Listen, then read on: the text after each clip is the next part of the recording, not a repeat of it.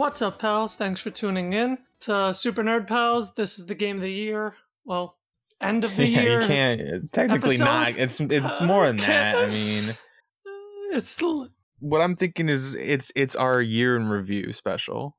Our S&P award show. It's sort of an award show, but since we're gonna have like multiple picks, and I don't want to like take my knife out on any of you, it's not gonna. We might not have conclusive awards, but it's definitely gonna be our year in review, our look back at 2017, for better or for worse, in sickness and health. 2017 was just a garbage year, but for like for pop culture and for like video games and just it was pretty strong. Everything else about it like kind of kind of sucked, but but this is a celebration of everything else, all the good from comics, anime, video games, so on and so all forth. All the good, And all some the of the bad. bad, occasionally bad. So. Um, for those of you who haven't tuned in before for uh, our end of the year award stuff, um, we're gonna go through some categories: comics of the year, series of the year, movie of the year, the hot messes of the year, the video games of the year. We're gonna go around the room, and we're each gonna talk about our picks, a little bit of why we chose those picks, and then we're gonna talk shit to each other about why we chose what we chose, and we'll see what happens when the dust clears. there are certain games that we're not including which have basically came out um january of this oh, I year wanted to say something. It's it's real funny that we're talking about Game of the Year 2017 when I'm already playing 2018's Game of the Year. oh yeah same Yeah, it's like I mean, 2017 and 2018 is already they're having a already similar pattern where like Q1 it is like heavy loaded with like smash hits. I mean, with Q1 of 2017, uh we had Horizon Zero Dawn, Res Evil 7. Oh god, I'm completely blank. Like I think oh, Yakuza uh, I guess, uh, uh, Pers- Yakuza Zero came out in February. Gravity Rush came out uh, in February. Persona 5 came out in, like like March, March, right? Or was it April? April-ish. So Okay, if it, was March, that's technically Q1. there was there was too many Um, games, and none of us could keep up with it all. Yeah it was a lot yeah. Too many games. Too many games. That was that was the hashtag. Way too many th- uh, things to catch up and consume. Just, that's just for video, video games alone. and it's starting starting to feel the same way with quarter one Yeah. of 2018 So I mean, so like uh, Dragon Ball FighterZ Uh, dropped. um, Fighters. Fi- fighters is that is That that is the- official uh, yes. pronunciation? Okay, uh, fighter fighters, fighter No, z f- Fighter Dragon Z, Ball fighters, Fighters. whatever. it doesn't matter. That's next year. Monster Hunter World dropped. Um, I've actually never played a Monster Hunter, but I've been hearing rave reviews about Monster Hunter World. all right let me just let me just tell you real quick that i've played a shitload of monster hunter 3 on the 3ds and uh monster hunter world i legitimately played for like 14 hours straight yesterday Really? Because like, from what I heard, like a Monster Hunter World, they it's like a significant upgrade to the engine. oh ridiculous ridiculous everything has changed for the better i feel like capcom puts out all these good hits in quarter one and then it gives you hope for capcom and then they fuck it up throughout the year They they, they waste their, they waste their steam. How? We'll see what's happening. So we're waiting for Ryan to join us. She's drunk in the street somewhere. She will eventually stumble in, and we will we will get to it. All right, let's let's do the game of the year stuff. You wanna you wanna just you wanna do that and then post product. Yeah, we could start with game of the year. Hell yeah. All right, so oh, the metrics. So is it five or ten? It's I- you know you see that I, list I haven't played as many games this year as you guys Did- did. Well, I did a top five and then like a five This- honorable. this is what we're gonna do. We I combined everyone's lists into one master list. It's gonna have all of our picks. I'm gonna read through that list, and then we will immediately cut things. Like right, like just take out your your knife and your gun and your persona, and just knock out the ones that you do not see being in the top five. Period. You you look at look at what you want in the top five, and eliminate whatever. And you know what? We'll go around a circle. You you pick elimination, I'll pick elimination, and you'll pick elimination. We'll keep going. if you pick something that someone else thinks belongs in the top five, then that person can jump in and say no. Like let's hold on to that, and then and then argue why. But I want this to go really fast. I don't want to sit here for six hours tonight going over this list. We're we're just I want us to pick our top five. So don't worry about anything after five. What what we'll do is anything that immediately falls off the list, we'll put in in to the separate runners up list. But I really want like a top five in some in some Okay. respect. Okay.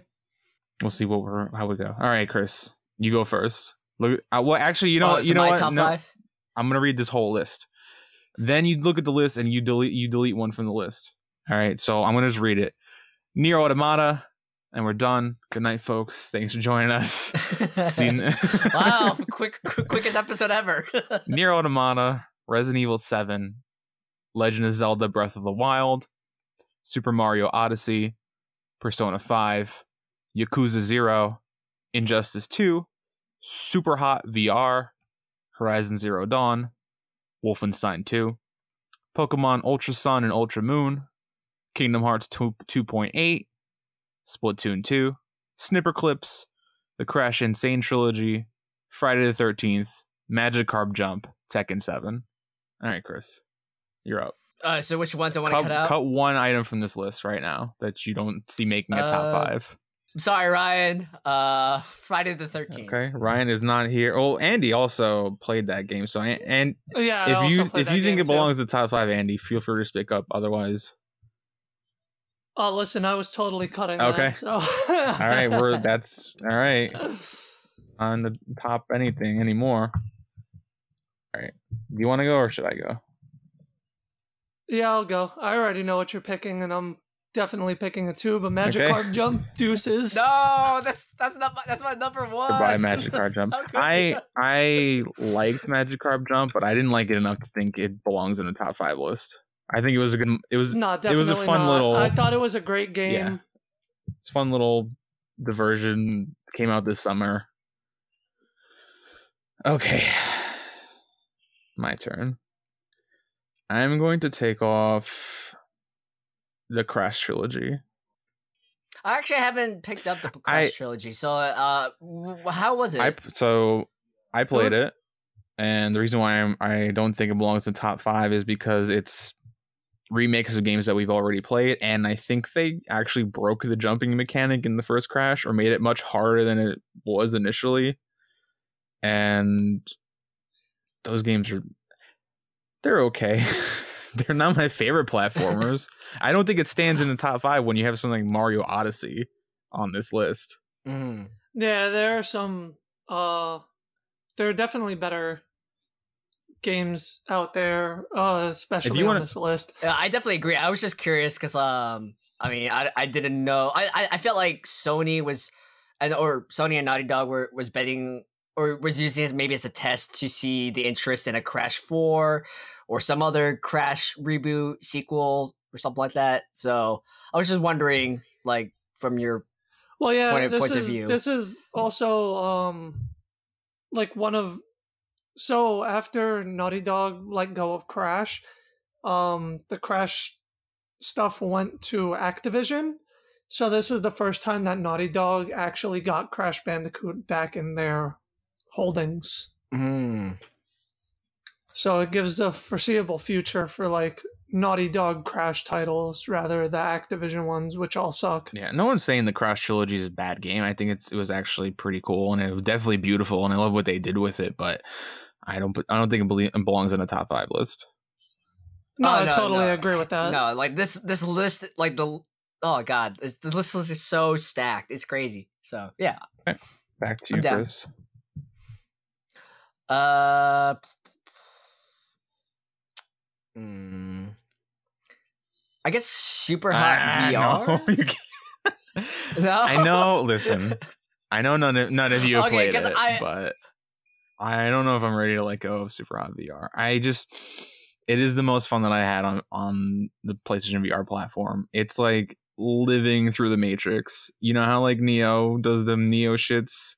I know That Kung is Fu. it. The way have have you, Chris? Have you played uh standard Superhot? Okay, so Yeah, it's like have, yeah. those mechanics, except your physical body is what's moving time forward. So anytime you move your hands or move your head, time moves forward doing that. So you can like kind of manipulate things where you like lean to the side and you and a bullet will actually like start moving past your face and Mm. you can like throw guns at people and you're just I don't know, it's great. I don't know. I don't know if I'm ready to like I don't know. I don't Okay, okay, that's that's fine. I mean, I was just throwing out. Okay, how about this? How about Tekken Okay. Seven? Yeah. Are you willing to like yeah, go I can like go 7? with Tekken 7. I liked Tek- Okay. Tekken 7 is my favorite Tekken game, and I, and the story mode is really good. I don't know if either of you have played Tekken 7. Okay, it Mm. basically puts an end, I think, maybe to the Tekken saga, or at least the the um, Kazuya, um, Heihachi stuff. Um, somebody gets thrown into a volcano. Akuma's there. Akuma tries to, to kill Heihachi. Um, it's it's a crazy storyline. Everybody's like a bad guy. I don't think there's any good people in Tekken. I think every single person's just like a piece of shit in Tekken. I I don't I don't think there's one single good person in that in that series. And I don't know. I didn't play much online, but I think the story mode's super good.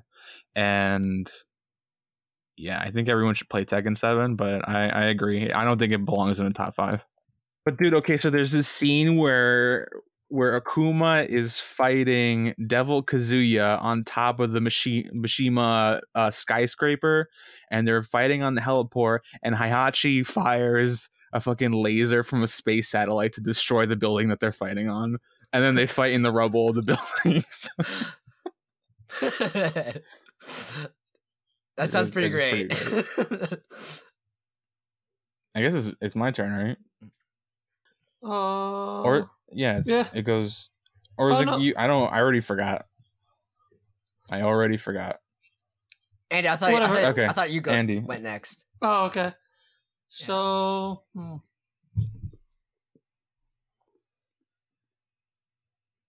I'm gonna have to go with Splatoon 2. Okay, that's your own pick. Yeah, no. Splatoon is a great game. Uh, it's fun.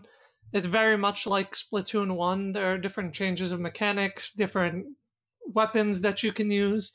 And I've had a lot of fun with this game, but I can't see it being on the top five, especially with the strong titles we have. Okay. All right. Let me see. This top five shit is tough. Um, I'm gonna say Snipperclips. I I played through Snipperclips. I think it's a great puzzle game. It's de- it's and it's a lot more fun when you're playing with somebody on the couch. It's one of those few couch co-op games that like you can actually play start to finish with. Um, but it's it's really tough to see it sitting on a top five with all these other games that we have right now. Yeah, I totally agree. Mm-mm-mm. Back to you, Chris. Um, Getting tougher. This is like a party game, except yeah, it's getting it's getting tougher. Uh, like Jenga.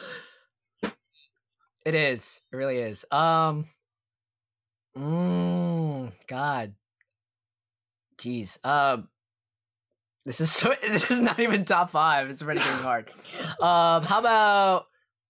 Uh, I Andy, please don't hate me. Uh, like Pokemon Ultra Sun, Ultra Moon. I mean, the, the only. I mean, I I really love the Sun and Moon, but the only reason why I I I say that is because, I mean, I I don't know. uh, We've seen a lot of what we uh, we've seen the Alola region already, but I don't know how much they added for Ultra. I mean, I, I guess like the biggest thing I heard or I remember from from PR is like every single villain from every single generation all teamed up into like their own Legion of Doom. Yeah. Which sounds pretty dope. Um, Um, there's a lot of different adds to the story mode and like a lot of th- different things that you can like acquire in this game. But yeah, we can knock it off the list. I'm so sorry, Andy. I'm so sorry. Hey, listen, if, if if I felt some type of way about it, I would have fought tooth and nail for that. Kill your darlings. All right. So I'm gonna go with Injustice 2. All right. What's your reasoning? Uh, I've played Injustice 2, and I love Injustice, and the storyline is great on it. But I mean, it's, like, there's not there's only so far that you can go with fighting games. You know what I mean? I don't know. I've been playing that Dragon Ball Fighters. You know what I'm saying? That goes pretty far. All right, listen, listen. Fighters, fighters does a lot of that's a conversation things, but we're for not going a into year that from now. Now. And I'm, gonna- I'm gonna put a footnote on that comment, and then one year later, when we're doing 2018, Listen, and we're talking about fighters, I already said I- that I we're wanna bring talking it about up. 2017 fighting games versus the 20, got 2018 starting fighting game, and that game is fuck. Andy, I got the receipts now. I've got tape. I got the brass knuckles in my pocket ready to go to bat for fighters next year. Like I I it's a long the year just started, but man, Injustice 2 um has some of the best facial animations that I think I've ever seen in a video game. It just like these characters like look real. There's like a scene where Harley Quinn is like chewing gum and like I don't think I've ever seen that animation done in a video oh game. Oh yeah, And it's just yeah. it's like one of the most beautiful like in terms of realistic graphics one of the most beautiful fighting games and one of the games period i, I- think i've ever played uh, one of one of my uh biggest pet peeves with that game was certain characters that they claim that you like get with the season pass is just like technically a skin change for characters and I really didn't like that. For instance, Power Girl is just like a skin swap for Supergirl. yeah they're just like premium skins but you know anyway injustice 2's off the list uh it's up to me Goddamn. all right we're down to 10 though we got a 10s 10 here uh Nier Automata, Resident Evil 7, Breath of the Wild, Super Mario Odyssey, Persona 5, Yakuza 0, Superhot VR, Horizon Zero Dawn, Wolfenstein 2, Kingdom Hearts 2.8. So I'm gonna All right, I'm gonna say Kingdom Hearts 2.8 was off the list. Sorry, Zach, all the way in New Zealand. Sorry, An- Andy, all the way in Queens. Um, Yeah. Stan, you know, you know that the irony of this is we're recording this on Zach's birthday, and you just killed Kingdom Hearts. How could I, you? I don't know if I'm ready to part with 2.8 yet. all right, though. fine, but like, here's my argument for taking it off the list and it not making top five. We can keep it on for a little bit longer, but the amount of new content on there is very minor, and it's pretty much a re-release of Dream Drop Distance. It's very minor in terms of uh, the 2.8 storyline. However, they do add a lot of stuff from Unchained um, in the Japan mobile game, and there's it's a fuck ton of information that we've never received in America before. The only way that we had knowledge of it was like looking it up on wikis, but or or watching the Japanese stuff. But who wants to do that? Uh, it's up to you, Chris. Pick our number ten. Mm, number ten. oh God. You're allowed to re-choose something you chose earlier. You know, like just because I vetoed it once. How about Superhot Alright, VR yep, again? I'm good. I'm good with it being number ten. okay. It was like I said, one of my favorite VR games that I've ever played. There's just something really good about picking up like a billiard ball, throwing at a guy's kneecap, watching him fall down a staircase, watching the shotgun fly through the air, catching the shotgun midair, blasting the guy coming next to you with a pool cue, grabbing the pool cue in the other hand and smashing the other guy in the face. It's just it's it's crazy. Mm. All right. All right. Jesus, that sounds fucking insane. And you need to y- y'all need to I- come over to my house and play some superhot VR is what I'm saying. Stan, I, I hope you graduate with honors in your master's school and then get a crazy, amazing PR job so you can buy one of those Kickstartered uh, game treadmills where like you hook it up to your VR system and you actually walk on the treadmill, you walk around the game world. So just hook it I'm up ready to to live my hot. life in VR. Oh, that'd be awesome. It's a done deal. Yeah. All right, Andy. Number nine. Fuck. Uh, I'm gonna say Wolfenstein too. Okay. oh, no- oh, no, okay. Hmm. Uh, I'm not willing. I'm I'm not willing to part with that Hmm. number nine. There's a there's a scene All right, all where you can kick Hitler in the face. So I, I don't know if I'm ready to put that at number nine either.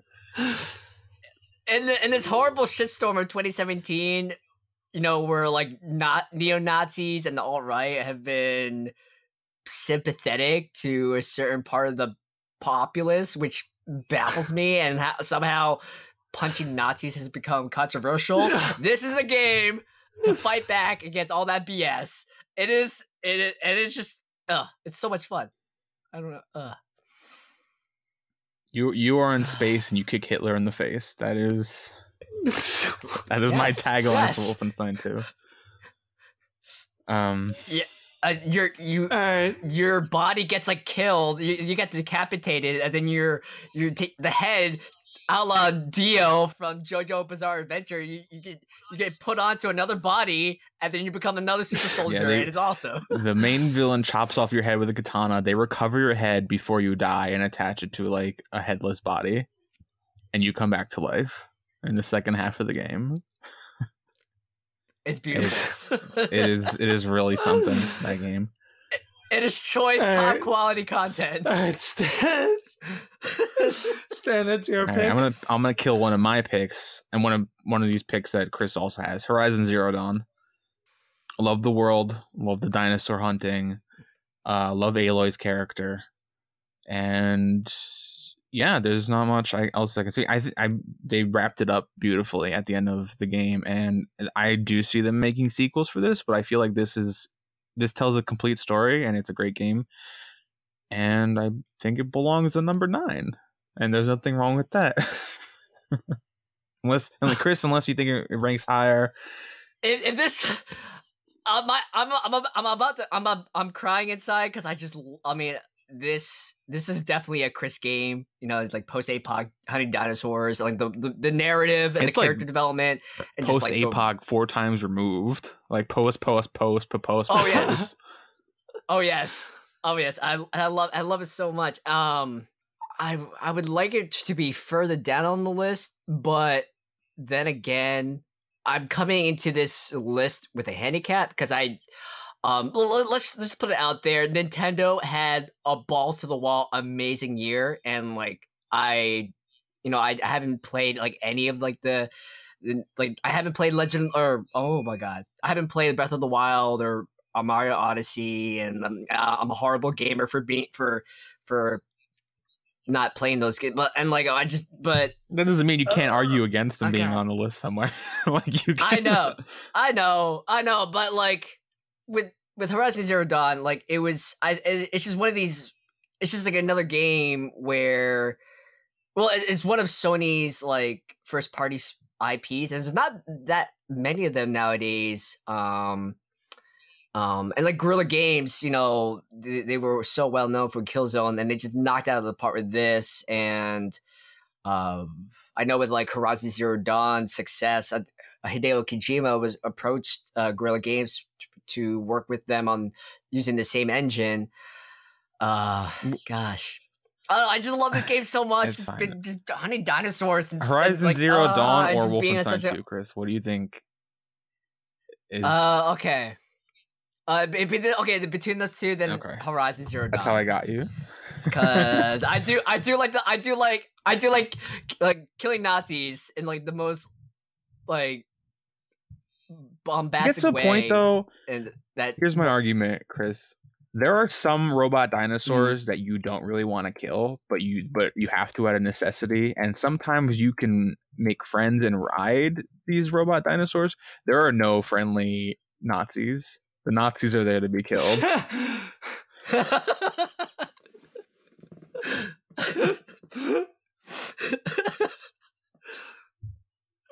I, I love Stan's Put- metaphors.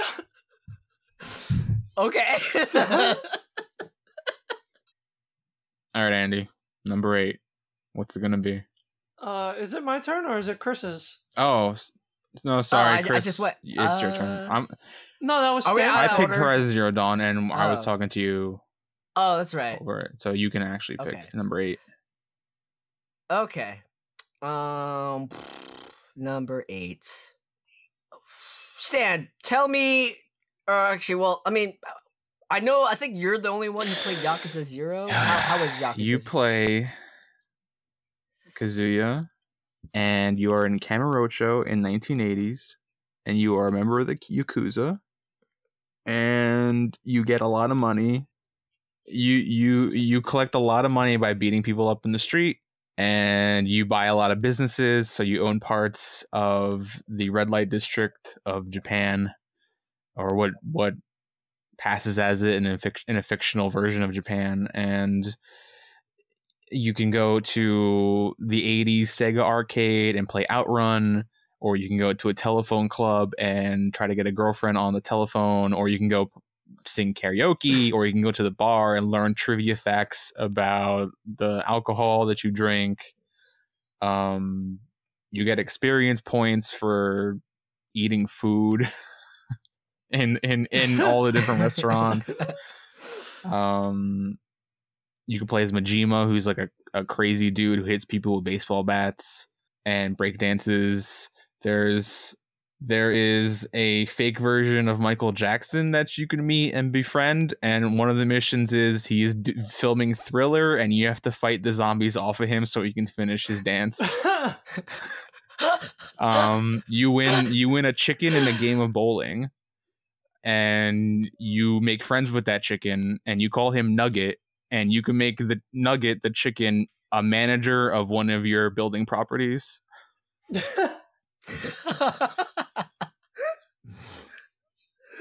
That's Yeah. pretty awesome. You fight evil billionaires and you beat them down, and then a bunch of money rains down the sky, and Kazuya grabs a handful of cash and fans himself with it as the as the enemy begs for forgiveness. And that's Yakuza Zero. Uh. Why is that game not a part of my life? You y'all need to play Yakuza Zero. Is what I'm saying. It is the only Yakuza game that I played from start to finish, and it is totally worth it. But Chris, is that your pick for number? So not not not a number eight. I don't So know. Like up? I'm having a hard time seeing it go below Kingdom Hearts. is, is what I'm saying. Kingdom Hearts is like my sticking point on this list because there's just, it's just mm, I don't know. All right, Chris, if you need to behead Kingdom Hearts. Off with the Kingdom when you walk away, you're number eight, Kingdom Hearts. That was a great remix. That has to be the theme of uh, Kingdom Hearts 3 when that game comes out. Never. All right, I'm good. Wherever the wherever the chips may fall now, except for number one, I'm good. I'm I'm content. I can rest easy now. All right, Andy. Number seven. All right, Yakuza Zero. All right, here we go. That's fine. okay. All right. Made my case for for Yakuza Zero, and now and now we're into some shit. number six. All right. The Uh. ones that have not been sorted yet: Nier Automata, Resident Evil Seven, Breath of the Wild, Super Mario Odyssey, Persona Five, Wolfenstein Two. it's weird because I feel like I could foresee the top four. Wolfenstein 2 is number six. just- Chris, Wolfenstein 2 is number six. Uh, yeah, yeah. I can, look, I can, look at those I other games go, on the yeah. list. I yeah. Wolfenstein is great. Um, I didn't feel especially compelled to continue playing after I beat the game, though. Once I saw the ending, I felt pretty done. There's a lot of extra stuff that you can do, like getting death cards or whatever they're called, and I just it, the game never really like compelled me enough to do that. Like I definitely wanted to get in there and kill lots of Nazis and kick Hitler in the face and all that stuff, but unlike these other games on this list, I just didn't feel the need to keep playing once I finished the story. But we're in our top five. Yeah. Uh, it's my turn, Yeah. right? Uh, let's see. How about? Uh, this is so bad, so hard. How- Resident Evil Seven. Stan, I was thinking the same thing. It is at the point in the deliberations where everything is just extremely painful. It's, yeah. Kill your it's darlings. hard. I should It's say. hard. Resident uh, Resident Evil Seven. I mean, I- I- it's it's a great. I mean, it revol- like it revolutionized like the, the the series in a brand new way. Like like you know, shifting from third person to first person, callbacks to like the earlier games where it's like, uh, cramped environments, super spoopy environments, and like um, it's very slow paced. You know, like I think I, I think they scaling it down to like like an Outlast or like uh the Hills Have Eyes, like a really grounded, well, quote, grounded as much as far as Resident Evil can go, but like you had this crazy deranged family that's trying to kill and you. and sometimes stalk they're also really cool. funny. Weirdly, Uh, they're Um, scary and I'm gonna funny. Be, I'm gonna be honest with Resident Evil Seven. Like that game has scared me more than any other horror game has scared me since like fucking Resident Evil Two. The thing is, though, I cannot really play VR in that game because that it is just how scary it is. And I'm trying my best, but it is so scary. But it's also smartly designed. I haven't felt this familiar with a location since the first Resident Evil and the Spencer Mansion. And it's just a great time. But yeah, it's tough. I don't know. I don't know. It's hard to position these five. What Again, Yeah. 2017 is such a hard year. I then I'm thinking about Persona 5 and like I put 175 hours into Persona 5, but I still like I don't know if I would put one above the other. It's hard. Just I think uh, what also complicates it, you know, you have genres that are Well, yeah. really, really different. Yeah. Yeah. Persona Five, uh, like the it's like a hybrid visual novel JRPG uh, dungeon crawler, and then you got you got like open world platformers like like Mario Odyssey and Breath of the Wild. Then you got a survival first person horror, and then you got like crazy hack and slash JRPG with Nier Automata. that and, like, creeps I- into your soul and refuses to leave. yeah. Even now, part of me is playing Nier Automata. Even now. Yeah. You know, I- like in The Watchmen, like Doctor Manhattan, like he's got all the timelines like in his brain at the same time. Like there's a part of me right now playing Nier Automata. Nice. Like, I can see it. you experience past, present, and future. All is Nier automata. I think Resident Evil stays on the list for now. I don't know if I can let it go. If I, Oh, I mean, what do you think? What do you oh, think? Okay, uh, then Do you? yeah, I think it should. I think it deserves a little higher of a spot. stay. Yeah. Okay, so this is still my. No, no, no. okay, You picked. oh, we God, vetoed. um, Moving on. It's a, it's oh, it's okay, Andy's so it moves turn. on. Okay, okay, okay. Oh fuck! Why does it have to be my turn? because that's how it goes. Stan, don't hate me. Pers- oh, is it going? Persona is it- Five. is it- All right. Yeah. Persona. Oh, Yep, I'll put it there. I'll put it there. That's that's I- I exactly what I was thinking. Put I also put a shitload of hours into Persona, and it is such a fun game. I but love I love Persona Five a lot. I love the characters. Um, you can date your teacher. That's pretty cool. Uh, Listen, the minute I found that out, I was like, I need to make this happen.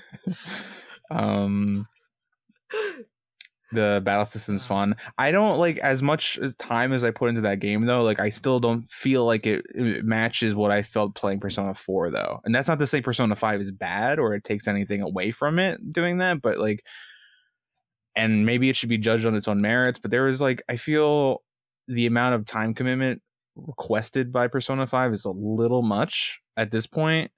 Um, I feel like there's a there was a lot of places where they could kind of trim the redundant information that I was getting a lot. Like I found myself towards the end of the game skipping a lot because they would basically reiterate the same thing that they would say in a cutscene, like in the text messages that you would get from them, and it's just like how many times we're we going to keep going over this thing over and over again. And yeah, I it's a great game. Obviously, it's it's number five. Um, but I think Do you know why Persona 5 should be five? Because I'm sick and tired That's Yeah, you're cat right, you're telling me right. to go to sleep. fuck that no, cat. I, I'm I'm an adult. I'm practically an adult. I'm gonna go out and like go to the park at 3 a.m. Yeah, if I want to walk out of my house and and see my doctor, like, what is this cat gonna tell me no? You know, fuck that cat. Fuck Morgana. Yeah. I you're you're a prisoner in your own house. Yeah, and the cat doesn't let you go out of your house for the entire first month of the game. You're she's just he's just like, you know, get it, you go to bed, ass. Anyway, Yeah, yeah. Sorry, Atlus. The Yeah, cat the ruined it. ruined it. All right, all right, my turn. Number four. Dun, dun, dun. Now it gets super tough. Now it's the real. Now it's the so, real. So when I said I knew the top four, these were the exact four that I th- thought. Yeah, I was leaning in this direction too. Mm. I think number four is Resident Evil Seven. I totally agree. I just cannot see. And I just want to give a little shout out to Capcom because this time last year we were talking all the shit about Capcom for Street Fighter 5 and now look their one of their games is in our top 4 list. So good on you, Capcom. all right, Chris. Mhm. Take your axe. All right, so so this is where my lack of Nintendo knowledge, Nintendo knowledge of 2017 complicates things. Cause um, similar to Stan, for me, like the only pick I I have from this list now, after cutting everything else, is Nier Automata. And you know, I, I still keep appraised with all the news and all the reviews between Breath of the Wild, Super Mario Odyssey. Uh, but n- having not played those, I can't. My my opinion of So these is you can heavily if you flawed and if you can't. Uh, okay. Well, I okay. God, I don't know. Just that uh, I want to. I want. To. I want to put down Super Mario Odyssey as number three, but I don't know if anyone takes umbrage with that. Well, we're at this. We're at the point in these deliberations where I think the the intent is clear of, of who is going to go to bat for number one and what that is going to look like. Um, I think Andy, since Ryan isn't here to to do this part, um, you and I both played a significant amount of Breath of the Wild, a significant amount of Mario Odyssey. If Chris picks Mario Odyssey for three, how does that feel to you, considering you have experience? Uh, well, Breath of the Wild, I've I've played a lot, but it's been in like increments. So like, like within a week time, I'd probably play like maybe an hour or two of it. With Mario Odyssey, I picked that shit up for an entire like month. And I know they're both very different games, but I feel like Mario Odyssey is a little more rewarding. Yeah, I want. And I want to play a little bit of devil's advocate though. I beat Super Mario Odyssey. I got a lot of the moons. And I will say that while I was playing Super Mario Odyssey, I felt a lot more strongly about it than I did Breath of the Wild, but I see myself playing Breath of the Wild still. Like I am still playing Breath of the Wild and I don't see myself stop. So is that a good thing about Breath of the Wild, or is it like a against it that it's taking me so long? Or Well, yeah. So with Breath of the Wild, I mean, Breath of the Wild is just an enormous game in its own. Um, and I know for a while you said that you were actually traveling that entire game on foot. I still am. I don't got a horse. Wait, you no, you gotta go through all motorcycle of yet? DLC, and I'm not even through the game yet. I'm still, I'm still taking on the divine beasts, which I think I'm on the Yeah. third or something. and I will say that Mario Odyssey, even with collecting the moons, the side moons, a lot of them are very similar. So it's a little repetitive. So, what do we do? You think Mario Odyssey remains in the game then, Andy? Hmm. I think I think having Mario Odyssey at three is fair. You think so? Yeah. All right. Uh, Ryan's pick, her only pick for game of the year was Breath of the Wild. So I don't know if that signifies anything for anybody in the room, but Um, I feel. I mean, I, I, in terms of voting, that would be like a four to one. No, three to one vote. Because I haven't played. I haven't played. Uh, Legend. I didn't Breath of necessarily. I didn't necessarily. everyone I choose talked to- whether or not I wanted Breath of the Wild, Super Mario Odyssey, or but we're not. We're talking about three games right now, but I mean, I already. I feel like having these three games in the top three, it's just like ridiculously hard to choose an order. Yeah, I feel like Uh, it, it, it could go either way. Yeah. I mean, this is like a, fo- a flash photo finish. It's like it's it's it's in fractions of fractions of uh of a of a lead within each other. Mario Odyssey's it's platforming is super like some of the best platforming I think I've ever played. Oh ever. yeah, and Cappy is one of like the best features ever made in a Mario game. And I think that ending with Bowser um is one of the awesomest moments in in a Mario game I think ever. It's hard. It's tough. You can be a goddamn You can. dinosaur. That's awesome. Absolutely.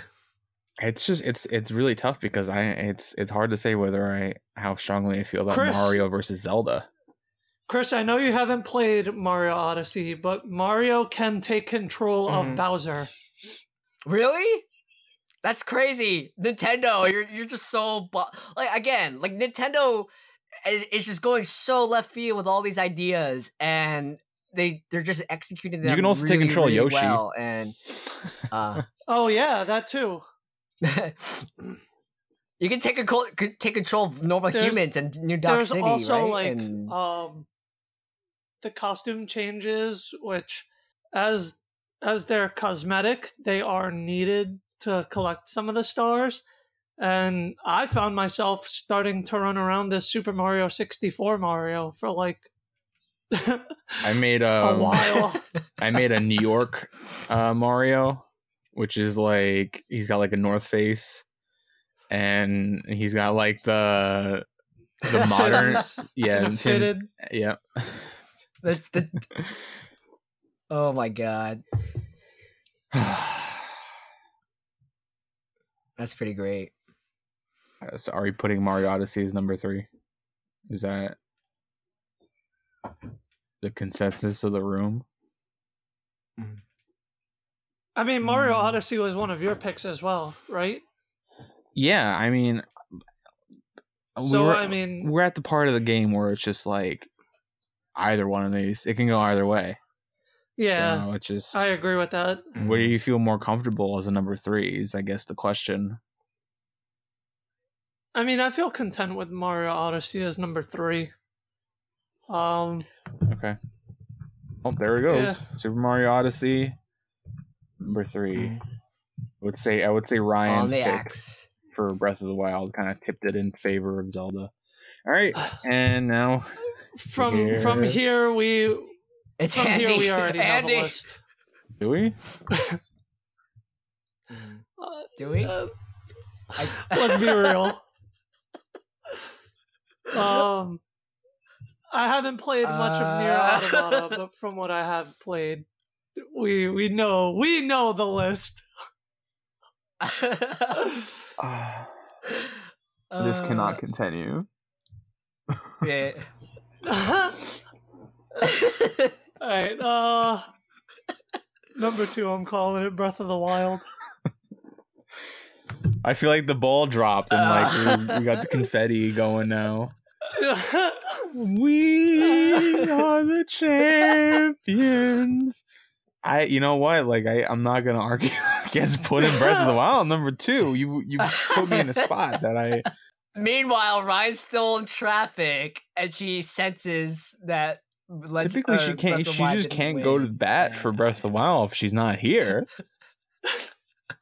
And, and Chris, how That's do you true. feel about Nier Breath Automata? of the Wild. Breath Oh, of the Nier Wild Automata is so on good. my It is. top ten. Uh, yeah, my top ten list, and I'm calling it at number two.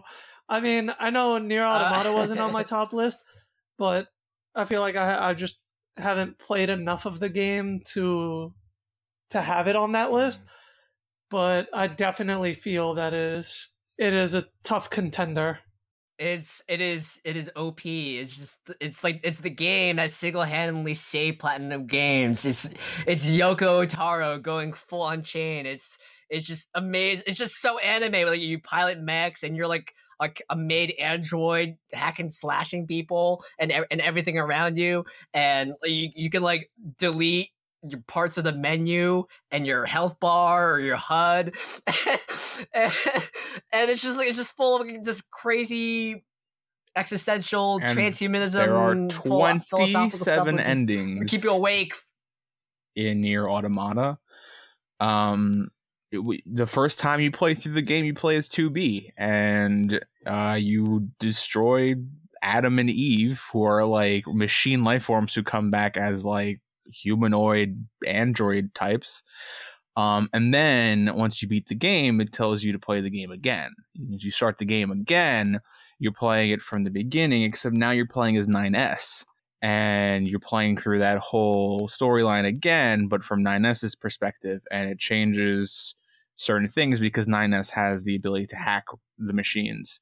And once you hack the machines, you can take control of them in various ways. So it adds like a different layer of playability to the game that wasn't there the first time through the game. Also, it gives you different perspective on the boss fights. Um, 9S can hack the bosses to some degree, and when you finish the boss fights, you see different scenes about these bosses that you didn't get to see the first time. That that makes you feel like actual garbage for destroying them because it gives like a pretty damn good reason why they are the way that they are. um, there's a lot of philosophical things going on. There's and then okay, so then once you beat the game as 9S, you get you basically arrive to the same ending that you did the first time as nine as uh, 2B. Then it tells you to start the game again from the beginning. But when you start the game from the beginning the third time, suddenly it's not the beginning of the game. You're playing as soon as the game ends. So you're playing playing basically the sequel.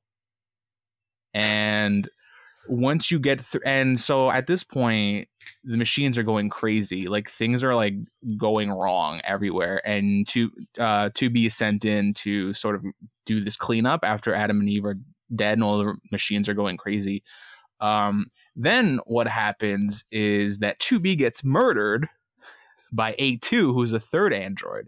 And then once she's killed 9s flips his shit and then we get the title screen for Nier Automata. The first time we see the title for the game, two and some odd playthroughs into the game, you get the title screen, and then the actual game starts. You start um, switching between A2 and 9S, who are trying to salvage the, last remaining androids in humanity or whatever. 9S is like losing his shit. He wants to kill A um, A2, um, and then you get to a point at the end or you have to they finally come to to this crossroads where they they need to fight each other and you get to choose if you want to fight the final battles a2 or 9s and it changes the ending depending on who you play as. So you get basically what happens hi ryan basically what happens what happens is that everyone fucking dies at the end. You find out that humanity has been extinct for centuries and the androids that make up the Yorha unit made up the existence of humanity living on the moon as a lie to give purpose to the androids so they could still keep fighting and they would have a purpose in their lives. You find out everything is a lie and then everybody dies at the end. But those little those little floating robots that have been following you throughout three plus playthroughs, they become sentient and they decide this can't continue. Like we need to give everybody another chance so we can move beyond this like circular, constant flow. So you end up playing a hacking mini game during the credits where you are destroying the credits of all the people who made the game. and once you've destroyed all the credits, you get a final scene where the two uh, plot pods are rebuilding 2B and 9S together um, and then you see A2 being rebuilt somewhere else, and they're like, you know, there's no guarantee that things won't be exactly the same again. Like we won't go through this again, but we have to give everybody a chance to try.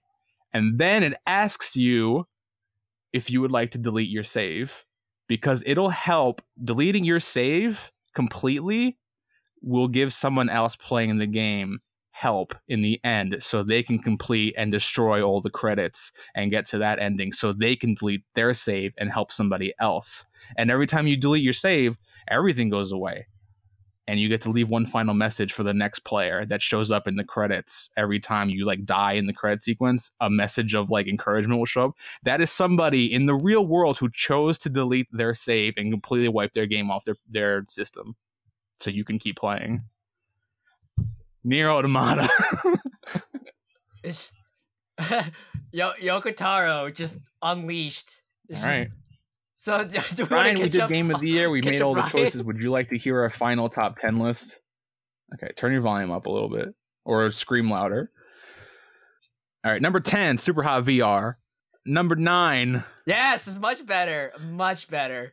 Number 10, Superhot VR. Number 9, Horizon Zero Dawn. Number 8, Kingdom Hearts 2.8. Number 7, Yakuza 0. Number 6, Wolfenstein 2. Uh, number 5, Persona 5. Number 4, Resident Evil 7. Number 3, Super Mario Odyssey. Number 2, Legend of Zelda Breath of the Wild. Number 1, Nier Automata. Good night, everybody. Thanks for tuning in. Ryan, thoughts? I'm sorry, but I'm not sorry. I'm like, I'm sorry, but I'm not sorry. I'm sorry, guys. It's fine, Ryan. You don't have, you don't have to participate. We're gonna um, we're gonna move on to the rest of the picks now. We did the last thing first because you weren't here. Here's the thing: is now I know how Chris feels when he like very hung over decided to jump halfway into an We're- episode. we're all gonna now do it at some point. it's not. Yes, yes. Super drunk pals. It's not. Super Well, we did- Dude, it's not a cute feeling.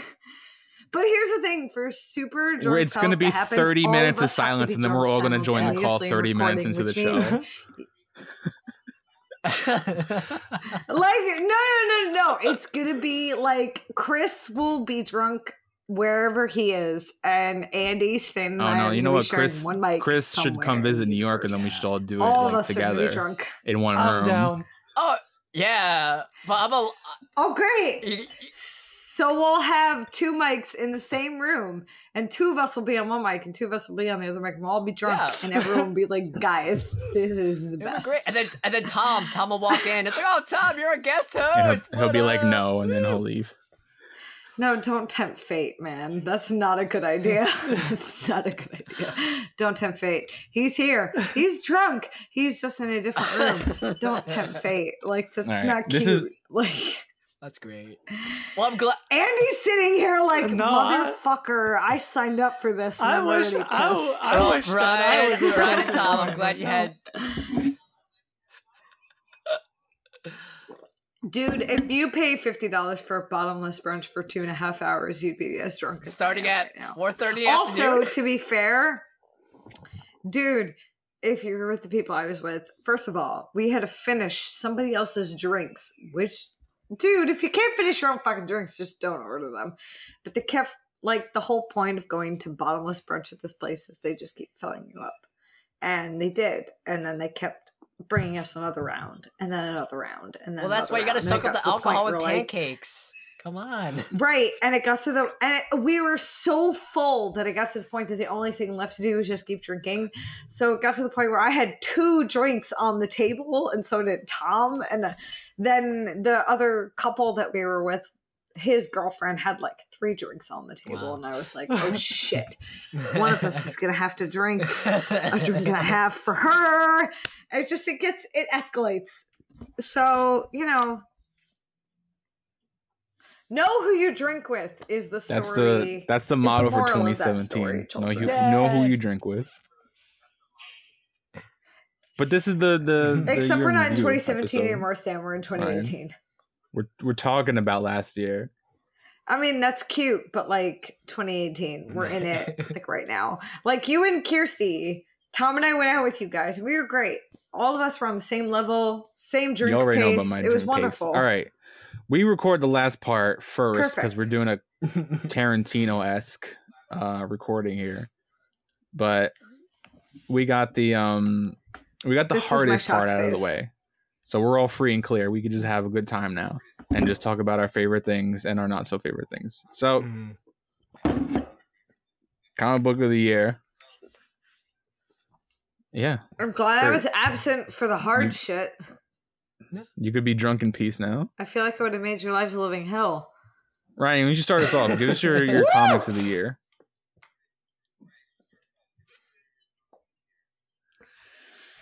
Okay, well, I didn't read a ton of comics this year, but my top three that I did read this year that I thoroughly enjoyed were Kingpin, You're welcome. Sandman, and Tell, tell me a little bit about those books. What do you like about them? Yeah. Why why are there your picks for this year for 2017? Um, Kingpin.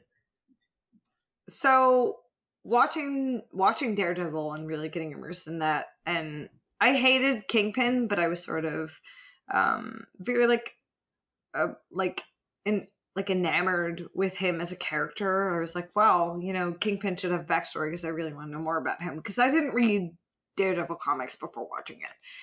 And when the Kingpin comics came out, I was like, well, fuck, that is a Kingpin backstory if I've ever seen one.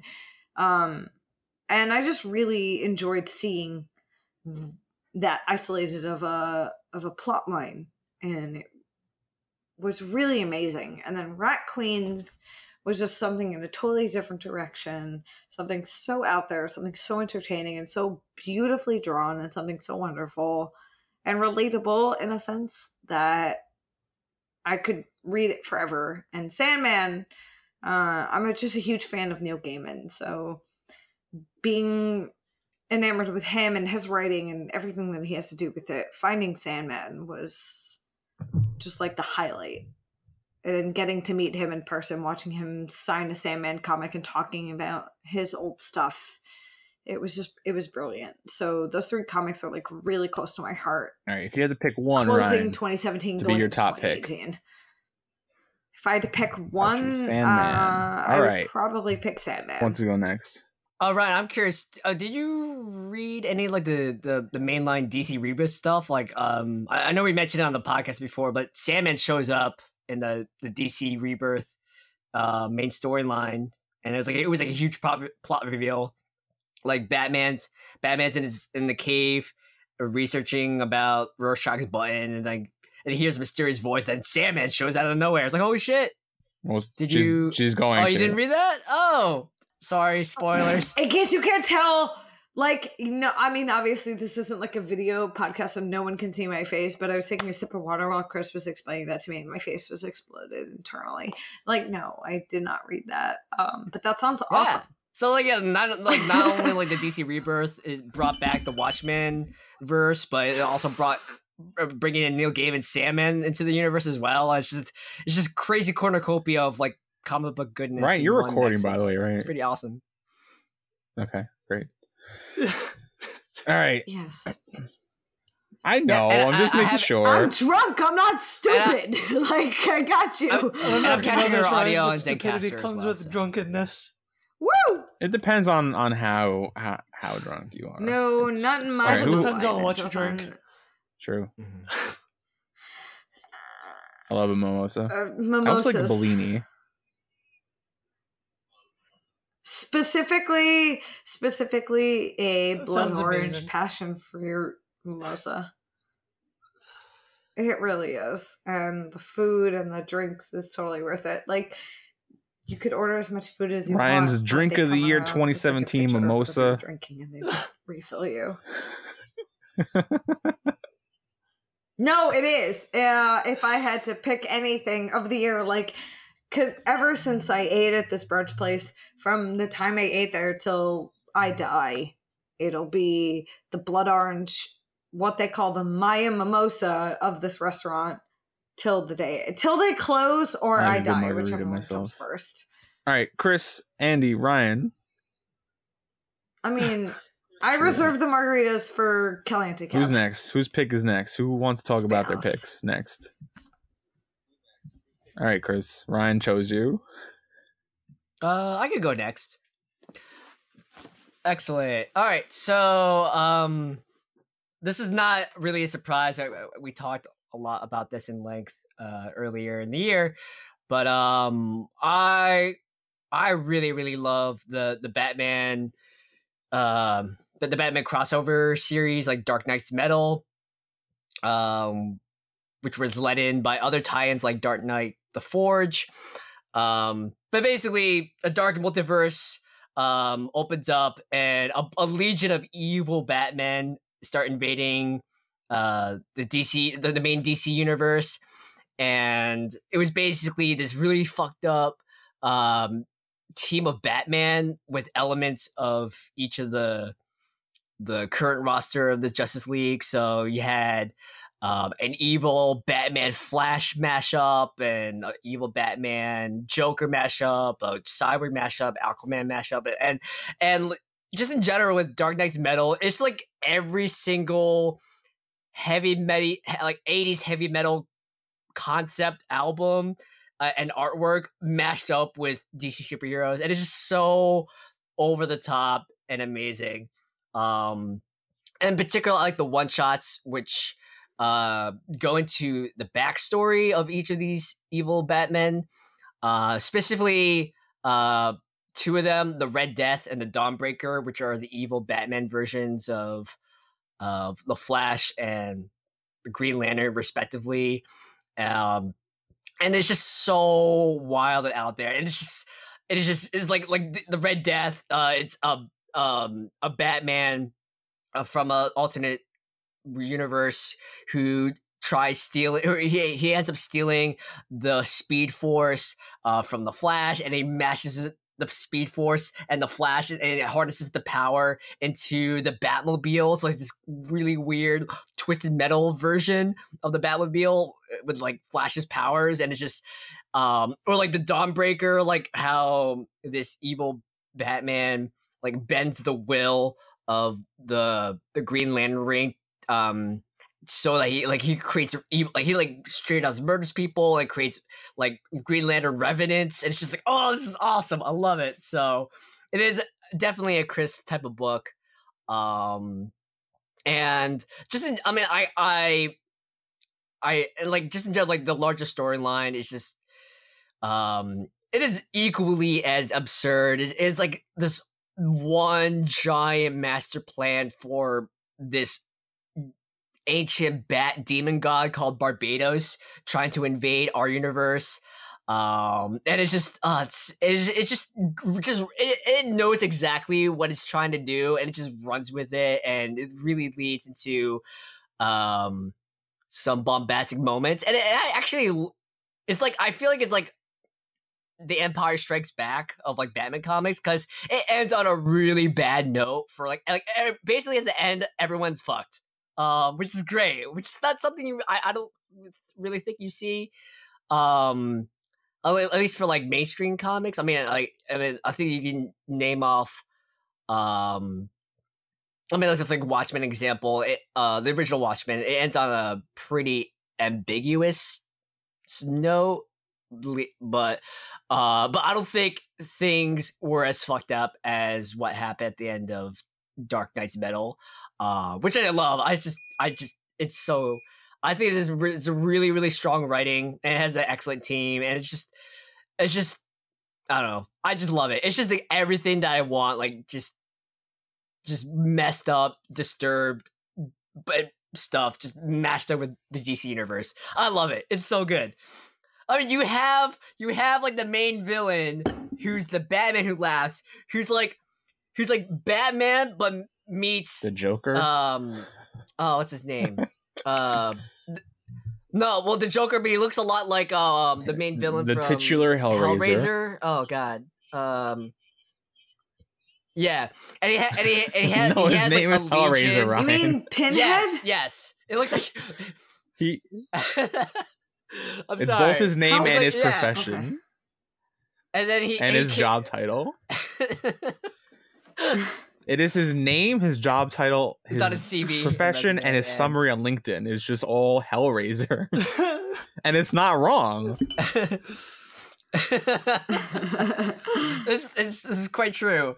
Um, and this guy just goes around. He he has he he he like he basically kills like all of his sidekicks and turns them to revenants. So he has like a bunch of evil robins chained up, like a bunch of like watch like like rabid watchdogs, and it's just so good. I just it's just so ham. I love it. So so you're like ham. Oh, just go read it. It's so good. Um, as for my honorable mentions, it actually it's really interesting because uh, Stan, Stan and I both yeah, that's what I'm gonna say. Is that comics from the since we same both have, since you have it as an honorable mention, I have the previous issue as my pick. We should just put the Super Friends arc as like the third pick. Mhm. Yeah, so um, the the Super Friends arc, um, it's from Batman issues 36 I actually wrote something about this explores, comic that I um, wanted to read, but like you go the- ahead, Chris. Oh, excellent. Excellent. Yeah, awesome. Uh it explores like the relationships between like uh Batman and Soups. Um, so I'll let I'll let Stan do 36, but 37, it is quite possibly one of the most wholesome and cute like comics I've read in a long time. It's basically Batman and uh, Selina Kyle, um, or Catwoman, who in this in the current continuity, uh, Bruce Wayne pr- uh, proposed to Catwoman. Um, so now they're now engaged, um, and they're going on a double date with Clark and Lois.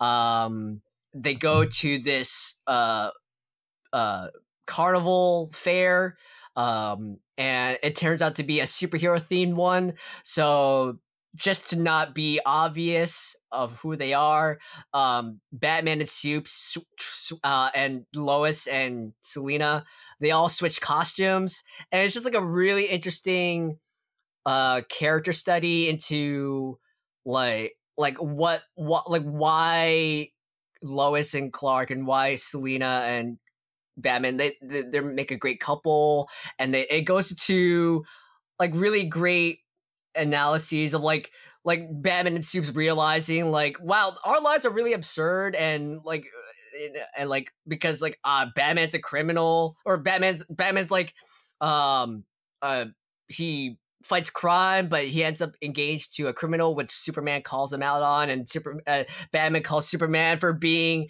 for be for for dating Lois Lane the most uh like an intellectual investigative reporter on the planet and he uh, he's, he's always constantly trying to hide his identity. Um and it's just uh, lots of fun moments. Um like superman like like lois like begging superman not to like break the sledgehammer carnival game because she, uh, he's like oh superman's like oh i can get you this present it's like oh and lois like no that's fine it's fine um or like batman and soups complaining that the batting cages on normal mode were too easy. So so Super is, is taunting Bruce to try to hit one of his fastballs, and it's just it's just so wholesome. it's so fun. Um, it's a great character study um, into like these are really really iconic relationships. Um, Yeah. it- it's just so much fun. I, I really enjoy them. Yeah, so for I so definitely give, the, give Yeah, that a I picked uh, Batman 36 um, as my comic of the year. I actually I wrote a little something about it because I felt so, so strongly about it, so I'll just read it. Um, Batman 36 didn't hit until December, but it left a huge enough impression on me to shadow nearly everything I read in 2017. The first part of the Super Friends arc, this issue deals with the friendship between Superman and Batman, as Bruce Wayne has yet to tell Clark Kent about his engagement to Selina Kyle, Catwoman. Superman already knows Batman is engaged, but wonders why he hasn't told him yet. What unfolds is a story in parallel. Superman and Batman, Clark and Bruce, discussing at length with their partners Lois Lane and Selina what exactly the other hero means to them and what their friendship means to each other. All the while showing in the end how Superman and Batman are not that different deep down. It stands as a thesis on the Batman Superman dynamic and how they really are the best of super friends. So yeah. Super Friends arc Batman Oh, 36 yeah. 37 definitely read that. It's like some of the best like Batman Superman writing. Like and and I I feel like it's going to be like a classic. Like in the future, people will be talking about the Super Friends arc as like a good example of Batman Superman as friends. And Andy, it's down to you. What's our fourth pick Well- of the year? Our fourth pick of the year, which is also Stan's runner up of the year, is uh, Doomsday Clock issue one. Doomsday Clock. We talked about this a lot uh, a couple issues ago, a couple episodes ago, Andy. Yeah, we did. Um, Um, and I feel like we basically said everything, but to reiterate, Doomsday Clock is uh, essentially the sequel to Watchmen. Um, there, there are things happening. Um, they need Ozymandias. I mean, uh, not Ozymandias. Doctor Manhattan back on Earth. So Ozymandias is trying to like contact him and like bring him to Earth. And um, there's a lot of shit going on. We got a new Rorschach. Um, and it's it's basically Ryan. Oh. All right. I heard I, there was glass breaking. Are you okay? Yeah. uh, you can go clean it up if you want to. Yeah, yeah, we can take a break. No, it's fine. Just Stay. It's all right. It's good. I'm fine. There was nothing in it. Oh, Ryan Now broke we're wine glass. two stainless wine glasses. R.I.P. Good luck to do it on the audio though. Did you know that? RP. If you break a glass while recording, it's good luck for everyone listening. So listen to this podcast and tell people to listen to this podcast. You all get good luck. I mean, here's the fucked up part though: is it landed like You can still use it. That's- that's down, usable. This is what it looks That's like. a you. now. You could put you could put a little whiskey in there and use It's it like as a your wine Yeah. shot. your sp- Yeah, it's your it's your spirits just glass just now. file file down the sharp edges. It's fine. Chris, I don't think you understand. That's a sharp edge. That's a sharp edge. That's a sharp edge. That's a sharp edge. Like, here you go. Yeah, Doomsday Yay. Clock issue.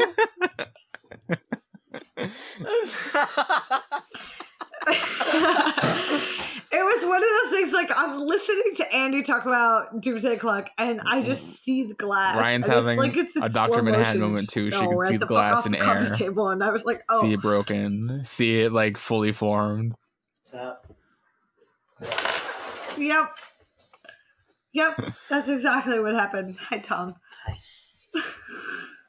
So it's a worthy sequel of Watchmen.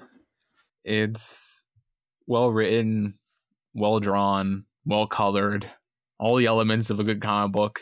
Doomsday Clock. It the the full arc isn't done, uh, obviously. So it might also make next year's list weirdly, but as an entire arc rather than a single issue. But I Yeah. think for the, for purposes of our list, yeah, for now, But the definitely single I issue think is read making Doomsday Clock one. I think it's saying. worthy for our top four. And For sure. currently, as as we're recording, uh, Doomsday Clock Two is currently out. Yeah. And uh it should all be out by the end of the year, so we can probably revisit it if it if it holds up through all the twelve issues or whatever. Yeah, But Okay, let me read our picks. Top four comic of the year: Sandman, Ryan. DC, Dark Nights Metal, and one shots, Chris. Batman 3637, Super Friends Arc, me and Chris. Doomsday Clock number one, me and Andy. And those are your comics of the year. So here we go. Number two, series of the year. Now, series of the year is a con- is a us condensing several categories into one super category. Um, it's TV shows, anime. Um, as Chris has demonstrated, podcasts now fall into series of the year. Um, so it's anything that is a piece of entertainment media that is sequential in a way. Y- you get it. Like take out a dictionary. Series of the year. All right, somebody make a pick. Chris, you start. Or All right, all right, I'll start. Yeah. yeah, yeah, yeah. So, uh, so Stan teased a bit, but my top pick of the year is a podcast series that I am super passionate about. Um, uh, earlier, earlier in the year, um, oh yeah, back in August, um, I think we were doing a show with just Andy and I, and I had to wax poetic about uh, this amazing podcast series called The Adventure Zone, uh, which is a uh, a comedy slash real play podcast series uh, hosted by uh, the McElroy brothers and their father, uh, Clint McElroy. Um, the McElroys being uh, Travis, uh, Griffin, and Justin, uh, and they are the the leaders of a podcast empire. Uh, they're really well known for My Brother, My Brother and Me, um, Bunker Buddies, Schmanners, Wonderful, um, and of course the Adventure Zone, uh, which is their foray into fifth edition Dungeons and Dragons. Um, now I had to I had to do a judge ruling on this because this arc, uh, this specific arc is called the Balance arc, uh, started sometime in 2014 and wrapped up in August 2017. So it's three years in the making. Um, and this year, I don't recall exactly which, uh, like one of the full, uh, what are the names of the full arcs that happened. I know at least the Stolen Century and um the day of story and song was 2017. Um, they re- they released bi-weekly. Um, but basically, the long story short, the finale uh, dropped in 2017, and I had so many feels and cries over it because uh, the just the McElroys consistently um showed how like how skilled they are in like character development and and and just really really competitive or compelling cooperative storytelling and griffin griffin just wrapped up all these loose ends and um easter eggs that been he, he's been sowing throughout the entire year into one fantastic conclusion and it was a really sweet and happy ending um and it was just it was it was just bittersweet because um you know i've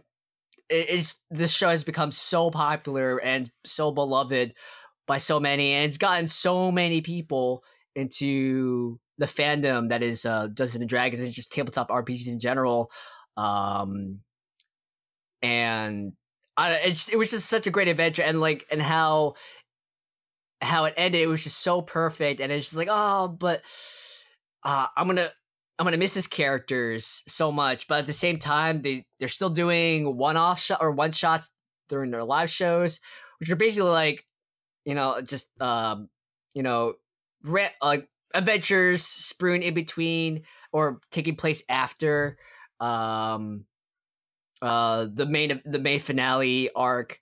Um so we so in a way we're still getting our our adventures with with our classic characters but it's still really really powerful or just really sad like it's it's not i just i just missed the balance so much. Uh, not not not to say that um the new content is really it's uh it's not uh of same quality.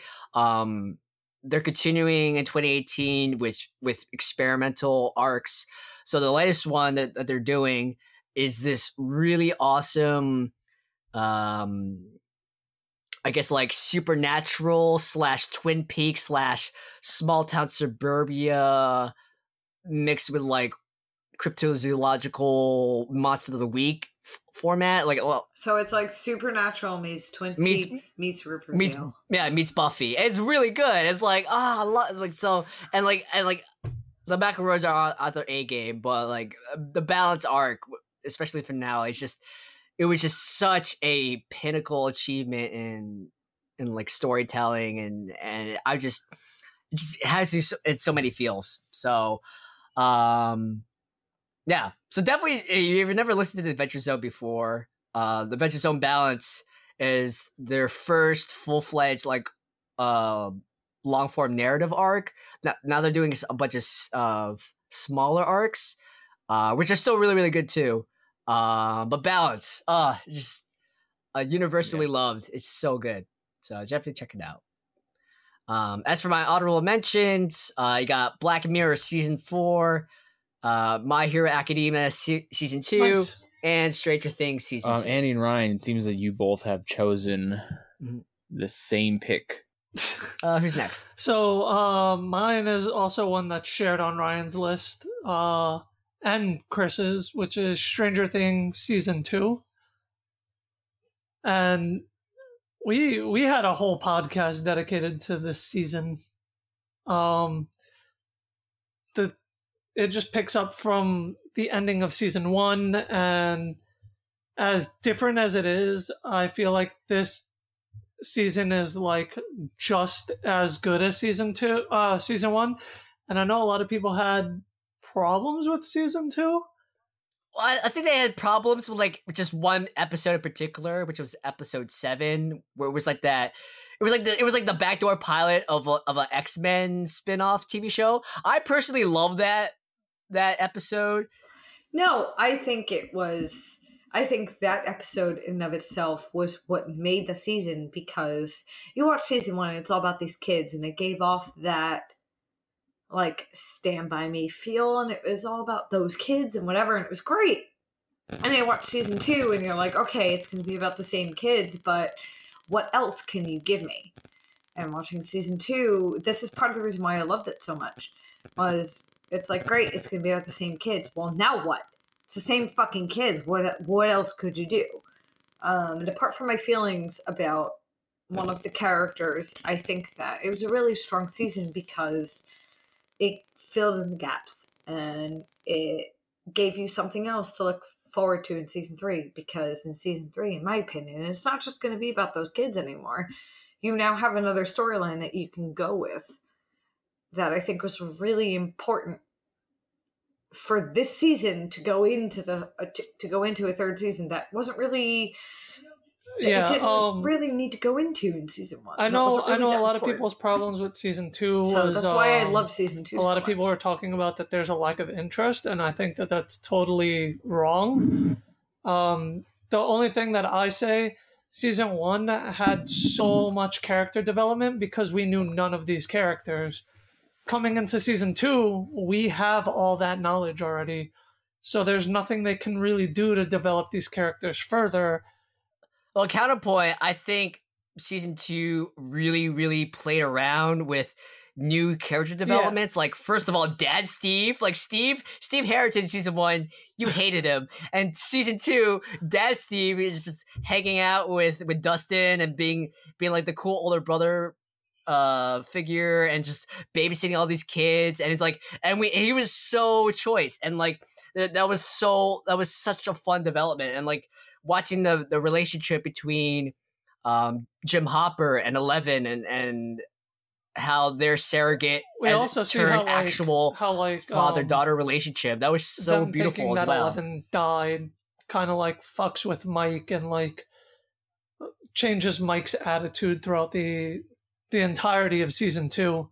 I mean, forgetting all of that too, though, I think the most important part about season two, and at least for me, which was what my hesitation was for season two to begin with, was that you get to see the kid that played Will like act to begin with. Because in season one, you see him and he's in the upside down the entire time, and no offense to him, there wasn't much acting on his Mm. part that was being done. Yeah, For this, you actually get to see him like deal with whatever he's dealing with, and then and it goes in put that into the world that he's now back in and has been living in for what 10 years 12 years however old he is. And i think that that was what really got me into season season two. I was the most hesitant towards his character because i was very doubtful that he could match up with the rest of his coworkers in that sense I mean, he showed incredible range. Like he, he had like this classic meek did, yeah. will by herself, and he's then he channeled Yeah. like full on exorcist mode when he's he, when he's possessed by the Right, monster. And it's like it's so good. Exactly. And I was the first person before season two started to be like, I don't think he's going to measure up to these other kids because these other kids have had an entire season to be immersed in this world and get to know these characters and become more acquainted with them. And this is going to be his first season of not only getting himself reacquainted with Will, but getting reacquainted with Will in the real world and the upside down. He's sharing himself. So I'm curious to see what he did with that. And I was incredibly impressed. Now, did I think he was the best of the season? No. But the season was still but yeah, brilliant. that was uh, wonderfully my done. pick for for uh, series of the year. Yeah. Um, Agree Andy, there are, you don't have any honorable mentions. Like I'm surprised you didn't mention like I- River, honestly, Riverdale. going or into series of the any year, I anime was. I don't know why, but I still had it in my head that it was only TV shows. so I didn't think to add anime because Oh, okay. obviously My Hero season two and Dragon Ball Super are up there for sure. Um, so good, but I didn't really. so good. I don't know why my brain didn't correlate that. I'm like, Stan definitely brought that up more than once, and I was just like, series of the year, TV series, and um, yeah, Riverdale's up there. I definitely think that, but as far as honorable mention, I'm not really sure. Like, I love Riverdale, and uh. I love Riverdale, but no. No, like here's the thing. So there's two there's two parts to that. Is one I haven't finished it, but two I feel like there are I agree, TV shows but- out there than Riverdale. But Riverdale is good. It's entertaining. It has twists. It has grittiness. It has character development. It has all the things that you look for in a TV show. I just don't think Ryan, that it's All I have to say to that is you need to watch season of the other two. Stuff out there. But seeing that That seeing that season two isn't done yet, I can't really review it as a whole. I'm so here's the thing is but yeah, exactly. So here's the thing is I remember I started watching season two and then I stopped because I think I abandoned it for something else. Can't remember what, but I definitely abandoned it for something else. Um which it's harder to remember now because Tom and I just started watching Battlestar Galactica from the beginning. so Oh, it's like so really hard to remember Right. So it's extremely hard to remember why I abandoned Riverdale, but in my brain, I like justified it with, well, you know, you're just going to binge the whole thing. So it doesn't really matter when you start it. You're going to finish it and you're going to watch the whole thing anyway. So I was fine with like semi abandoning it. But the fact that I'm okay with abandoning it and, and, that I don't have to watch it every week sort of says something to me. Like it's a great show, it's entertaining, it has everything that you need in a TV show. But the fact that I don't want to watch it every week and that I'm okay Yeah. with binging it, I feel like says enough for our generation. So, you know, yes, is Riverdale great? Sure. Does he fight Predator? Is it No, binge worthy? Absolutely. but that's the way I feel like I can watch Riverdale. not yet. no, no. But I feel like that's the way to watch it. Is like it's binge worthy, and that's its highlight.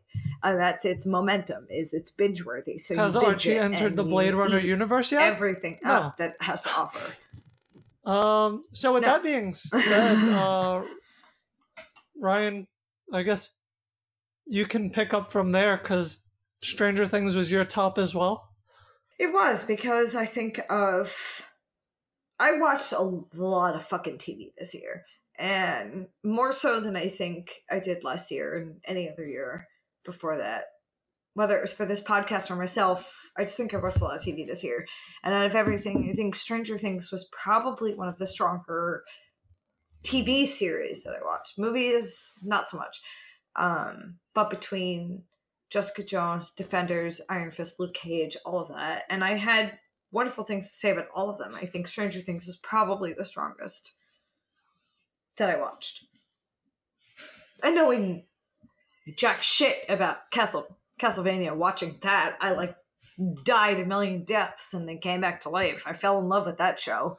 God. Um, Yeah, I tried I to. tried to watch Neo I like Yokio. some of the things that they did, but No. No. Um Uh, That was Death on Wheels, but I would rather watch that. oh well, sucks to be you, Ryan, because next year we're gonna Evolution. have to watch that all over So again. there's that. yeah. Okay, I have a One more whole pin. fucking year, so we're gonna put a pin in that. All right, Andy. One year. You fucker. One- and one Stan. year, I blame both am of you. gonna- I don't I'm blame Chris to in any of this. He's a poor innocent to rent out an entire movie theater so that us four can watch Dragon Ball Evolution in a goddamn theater. No, you We will need not. to see it in Yes. theaters on the big screen. please No. do. That'd be awesome. No, you No, really Oh, even yes. even better, we should watch it in 4DX, so like the seats move and Every time they like throw like a key, whatever, Chris, like a, a fog rolls through the Yes. theater, like colored fog. I, I'm down. I am my so I down with can't. this. I can't. But um I I did put Stranger Things 2 as like my TV series of the year, but my honorable mentions were Jessica Jones, Castlevania, Wynonna Earp, and Van Helsing. Um those last two I found sort of like by chance. They were on Netflix and I sort of fell in love with them because they were female centered. Um, they both have female. Well, Wynonna Earp, she's not an antagonist, but she's not a protagonist either. She's sort of like in between, and that's kind of why I like her. Um, Van Helsing takes an interesting take on everything, but Castlevania did things to my heartstrings that I didn't think were possible, especially after that first episode. And there was just, it was very hard trying to pick things for this because there was just there was a decent amount of good TV this year. I will say that. Like, And if video games. 2017 did Yeah. something right, it was TV. Yeah. So Mhm. yeah, So much Yeah. media. that's about all that 2017 did correctly. oh, we still have Well, my don't, pick. don't stop there yet. We still have the hot mess Yeah. section of the. Um, Oh, my I pick got for for that too. series of the year. all right. Is it a big surprise? Probably not. Dragon Ball Super, um, my pick of the year, and you know, barring my implicit bi- bias for anything Dragon Ball related, it was really nice having a new episode of Dragon Ball every Saturday night, Sunday to look forward to, especially since 2017 was a real big trash fire of a year, and it, it's nice to have something comforting and reliable, mostly, show up every week, and it was like coming home for me, and I think the tournament of power arc has been some of the the coolest shit that they put out and i'm i'm real sad that that series is going on break or hiatus or coming to an end in in march but I, it's been a great ride and there are so many good moments in 2017 for dragon ball super with goku getting the ultra instinct transformation and just a lot of cool character moments in the tournament of power arc and that was my pick for Yeah, no. There was no Maybe fly eating. opposed to Goku in Super. Fly Dragon Ball Evolution. Okay. yeah, but there is Goku surfing on an energy blast Kefla. fired by uh, Kale Caulifla's fusion. Kefla, Kefla, Yeah. that's right. Which he can do Um, better. My than, honorable you know, mention was is existing. another So anime called. Recovery of an MMO Oh, Junkie. God. I don't know if you've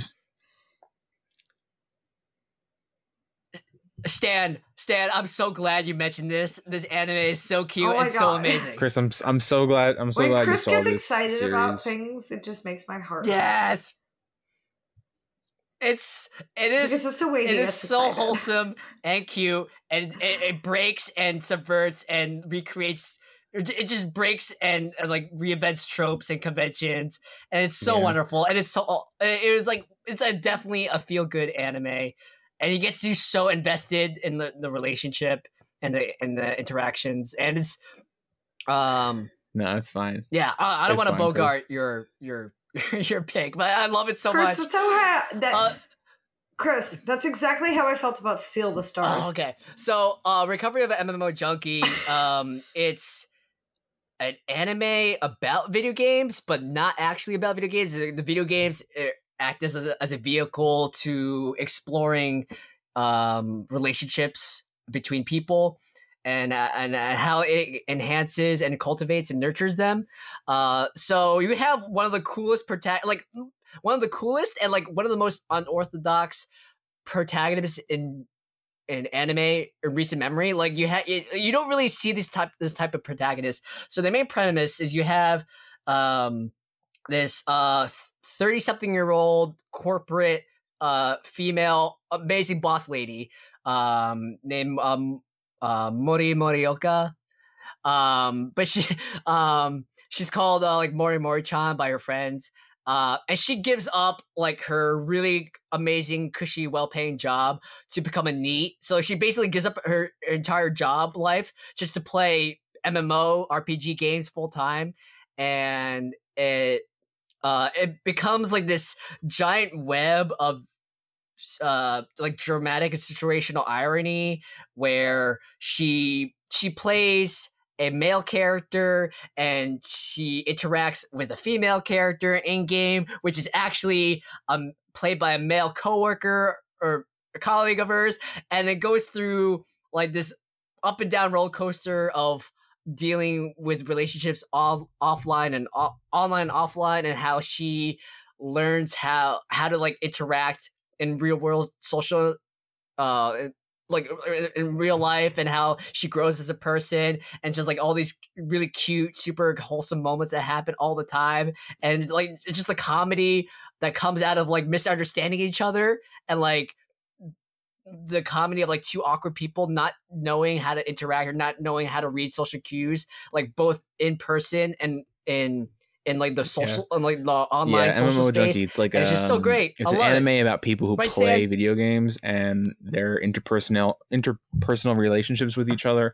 Uh, one of my favorite things about the anime is that it shows them playing the MMO together, but it doesn't really show the MMO play the way you think when you think of like Sword Art, Sword Art Online, where they're just like fighting bosses and it's super actiony. There's a little bit of that, but most of the time you see them playing the game, they're like hanging out. They're like talking shit to each other. They're trying on new outfits. It's like basically how people like actually play MMOs. They like hang out most of the time and they're like, oh, look at my character. Look how cute my character looks with their hair up like this or wearing this. And they complain about the loot boxes in the game and like getting certain items and and each uh each of the characters in the game is more or less played by a major character in the real world, but you aren't sure at first who's playing what character in the game. So there's this additional layer of like finding out like, is this character who's interacting with Morioka this character in the game because they have the same hair color maybe and it's just it's this nice little like mystery that has like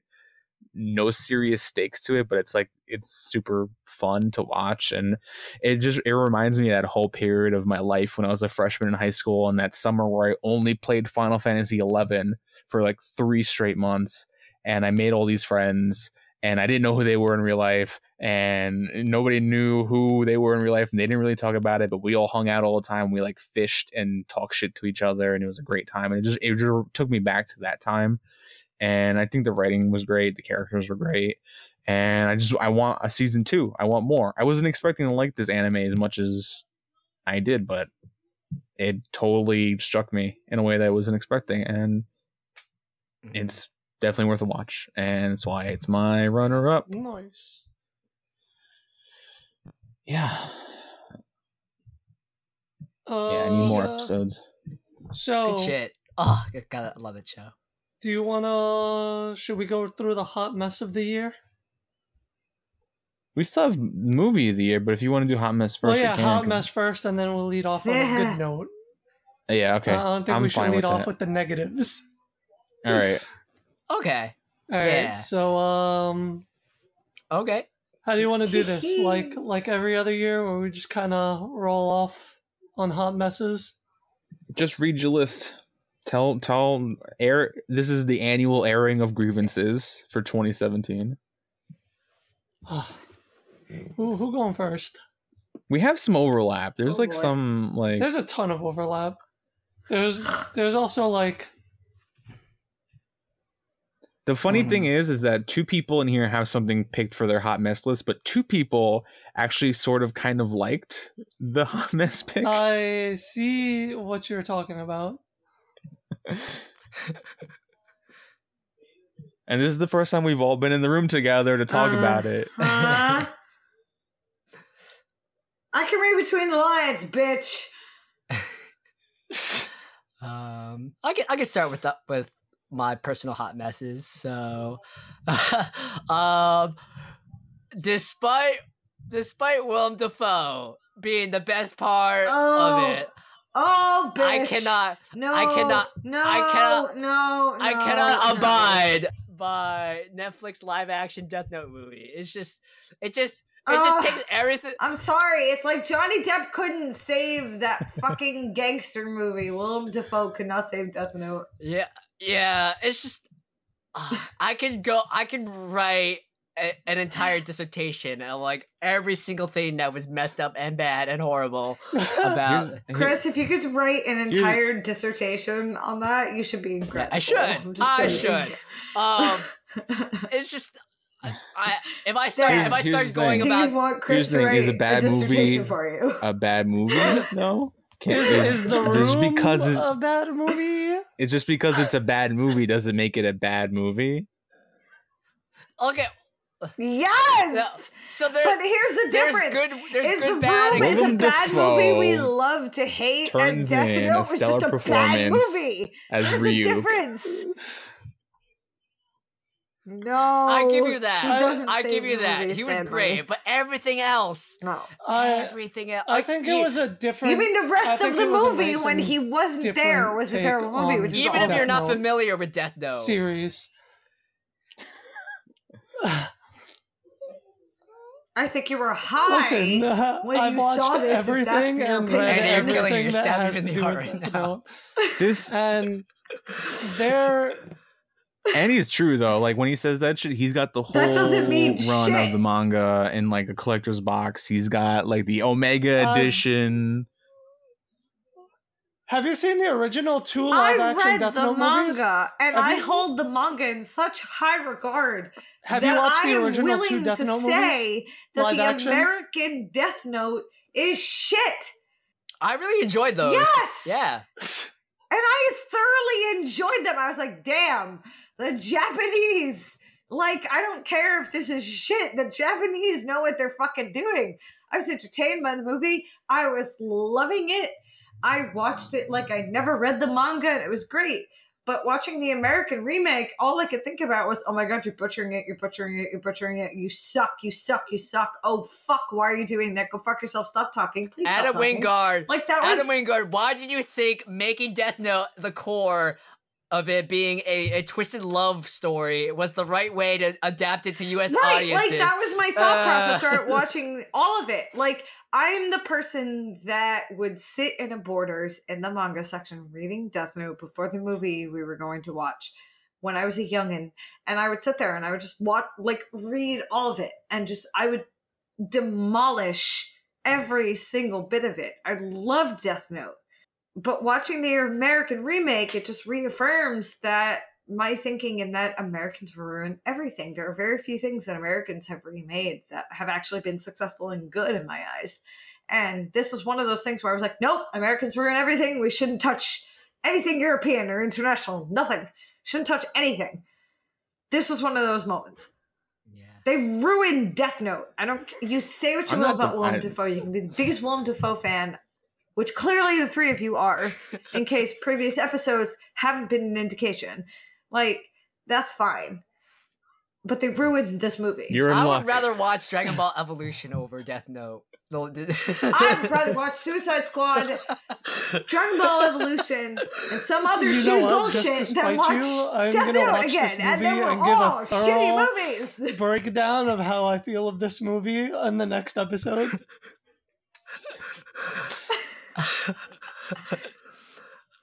And I was like it's, it's, Andy, it's I actually a expect nothing less. masterpiece. Andy, I would expect nothing less. In fact, I welcome it. Bring it, bitch. Bring it. Bring it. I want to take your ass down. So Chris, Uh, Bring it. man. Chris, does this mean that you're Anyway. excited for BattleBot So that's my Alita first hot coming mess. Oh, okay. So here are my thoughts. Okay, so here are my thoughts about oh God. uh, oh Al- God. Alita Battle Angel. First of all, why did they change the title? Why did they flip around? Battle Angel Alita is a great title. They should have kept it. It rolls off the tongue really well. Alita Battle Angel, Battle Angel, whatever. I can't even talk. I'm so flabbergasted and mad right now. It sounds stupid. I'm sorry, Robert Rodriguez and James Cameron. I respect your work, but why? Like, okay, uh, why change the title? And two, why? Why is Alita? I, I know like she's a cyborg. She's got eye and I- implants. you know, you can mess around the proportions and what have you. But wh- yes, why why is she the only one, only cyborg that looks weird and different? I mean, I don't know if you're, if they Yes. really are they trying to give her Yes. anime manga eyes for real, or are they trying to make her look different? But but why have her look like that, and every other cyborg and and the rest of the movie looks looks normal, looks seamless, fits him in the rest of the movie, and then you have like this really weird uncanny valley weird like CGI thing, and you like like why cast the the the the actress who's playing Alita and not have her actually like see see her in the movie. It's like it's it's like ah I don't okay. But that aside, the cast looks. The, the- I mean, the cast is like it's it's truly ensemble. You got like Christoph Waltz and uh, Ma- Mahershala Ali and and all these other and like these other great actors. But like um, I don't know. I, I'm just nitpicking, but. I don't know. So you say the aside.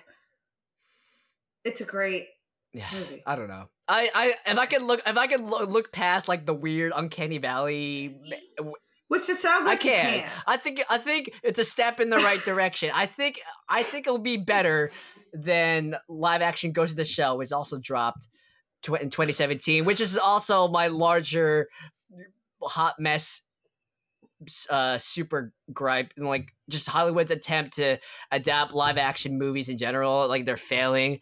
But at the same time like even though we're failing I mean we had a dark period and like where you know U- US studios were making not so great superhero movies but they kept trying and trying and you know and um, and then like you know back in back in like two, the early 2000s you got your x-men your spider-man you got blade uh, and then you know marvel cracked the code in tw- 2008 um, so i don't know. Like i like to th- I- i'm trying to stay optimistic that hollywood will get a live action anime movie right. Um, but at least in japan you're they're churning out you know that they're churning them out all the time. You know, like uh, which which is really great because like Full Metal Alchemist, uh, Brotherhood, uh, the the live action movie I is heard Willem coming Dafoe's to playing Netflix Alphonse. uh, later this year. Um, oh shit! Yes, awesome. More Willem to fucking foe. I will say that one series that I'm really looking forward to, like looking ahead, like really looking forward to watching, Mm, I heard about looking that. forward to us talking about is Altered Carbon on Netflix. It it looks Because I just thought of something with Amazing. Stan, uh, saying Willem and I'm Dafoe looking is forward. uh, Why the fuck is Andy as laughing? Alphonse. I thought of something. So we're gonna make an entire live action series, and every single character from Full Metal Alchemist is gonna be Willem Oh Dafoe, my God, and we're gonna call it Dafoe Metal Alchemist. no, Andy, no. Dafoe metal. Yes, That is the most genius Yes, title Andy, I've ever come amazing. up with. Okay, going into 2018 and going into the new year, Super Nerd Pals, I feel like And- I feel like should be allotted to like one on his birthday. Willem Dafoe episode a year where that's it. Where it's like you pitch movies and TV shows all about Willem Dafoe and it's like a Willem Dafoe fest. And that's it. But you get one episode a year. So like that's it. and And like Andy.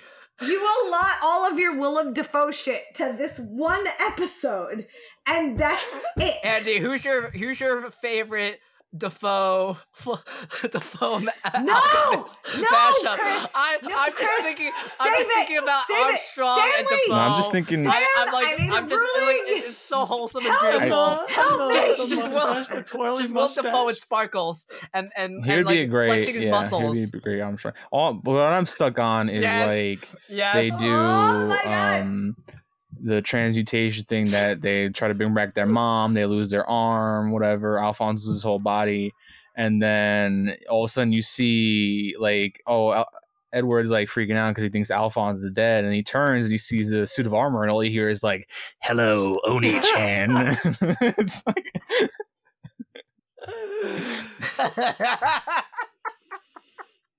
Oh, you know what would be a Uh, great You know I want mashup? To see? Willem, My Little Willem Dafoe. Dafoe eh? My Little Pony.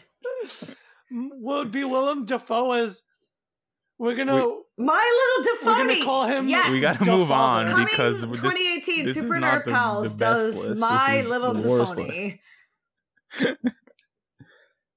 Anyway, Exactly. That's why we're still on it.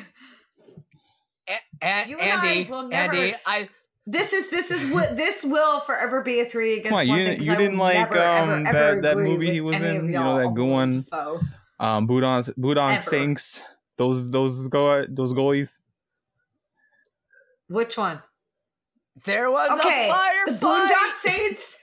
Okay, all right, all right, all right. Here's the thing. well, about that's the all I Boondock that's your about. I love problem, Ryan. Saints. That's your when I think problem right there. Saints, I don't think of Will Dafoe. Okay, that's great. Listen, Like Norman Reedus that's cute. is the shit. That's cute, but, Willem I think of the two main characters. Like I mean, that's he's who I just think Willem of. Dafoe. Willem Dafoe. He's he's def- He's he's Green the Goblin. fucked up for this Willem movie. Dafoe's the hero we deserve and needed, and he delivered. I will say his whole scene where he's standing there in the living room and you just hear classical music and he's just doing this. And I was just like, oh my god, you are channeling Gary Oldman from The Professional in this scene, and I appreciate it so fucking much and I love it. But that being Well- said, that's not when I think of the Boondock Saints. I think of the brothers first, and then Willem Dafoe. So yeah, sure, he's done. Well, some it's shit. okay. It's okay, Ryan. We will we will transplant Willem Dafoe's You're face not onto. gonna make a Dafoe like human out of You- me you know it a unless good I movie that met the man Dafoe was face to face. That I could never say a bad word against him. No, uh, the Orient but I will. Express. Don't say Spider Man. I will come over there and I will That I break wanna movie was see your neck, really, Andy. really good. I want to say it. Yeah. Oh, yeah. I That was haven't- how actually a was good that? movie. and Dafoe related. Cool. But anyway, on Dafoe Awesome. adjacent. now now that we've got all the Dafoe out it. of our system, yes. I think we're, we're in agreement that epic in that Dafoe movie. is like one of the, the best actors of our time, so we can move on. We are all in unanimous agreement. is Sorry, where was the agreement? Did it run away? Did it leave? I We actually almost fell with your I'm wine sorry, glass. Where, where was the where was the agreement? Guys, guys, where it. where was that? Did I miss it? Did it go across the screen? If you, Oh, the one that broke 40 minutes ago because that was dead. Like, and then I can't possibly agree to that. well, well, Ryan, I, I, I'm just lucky that there was Ryan, I hate it. to hate to do this to you, but there's this this is this amazing new product. It's basically the Adobe Photoshop for audio. so basically, since I have at least a minute worth of of you of your t- of your Chris, voc- vocals on tape, You I and can I read. are like brothers and sisters in solidarity in this. If you fuck me on this podcast, I will I'm kill just you, saying son. the technology I know where exists where I can take your sound bites Tom is and always willing to recreate go to your entire Washington. voice to say that, that. you love Willem Dafoe. That exists Alright. out there. On- Thank you. On, Thank you- thank you, to the rest of the hot messes of 2017. I 2017. will eat everything you love. Um, What was one of your picks? No one agreed But that with was me on one of 2016, my Ryan, doesn't and I'm count. kind of shocked. Suicide Squad. okay, you know what? And, I saw and it. actually, we can we can But refer to the it tape, but I think that was our hot one of our hot Holy messes for I mean, 2016. you're oh, absolutely, it Well, was then I'm- 100%.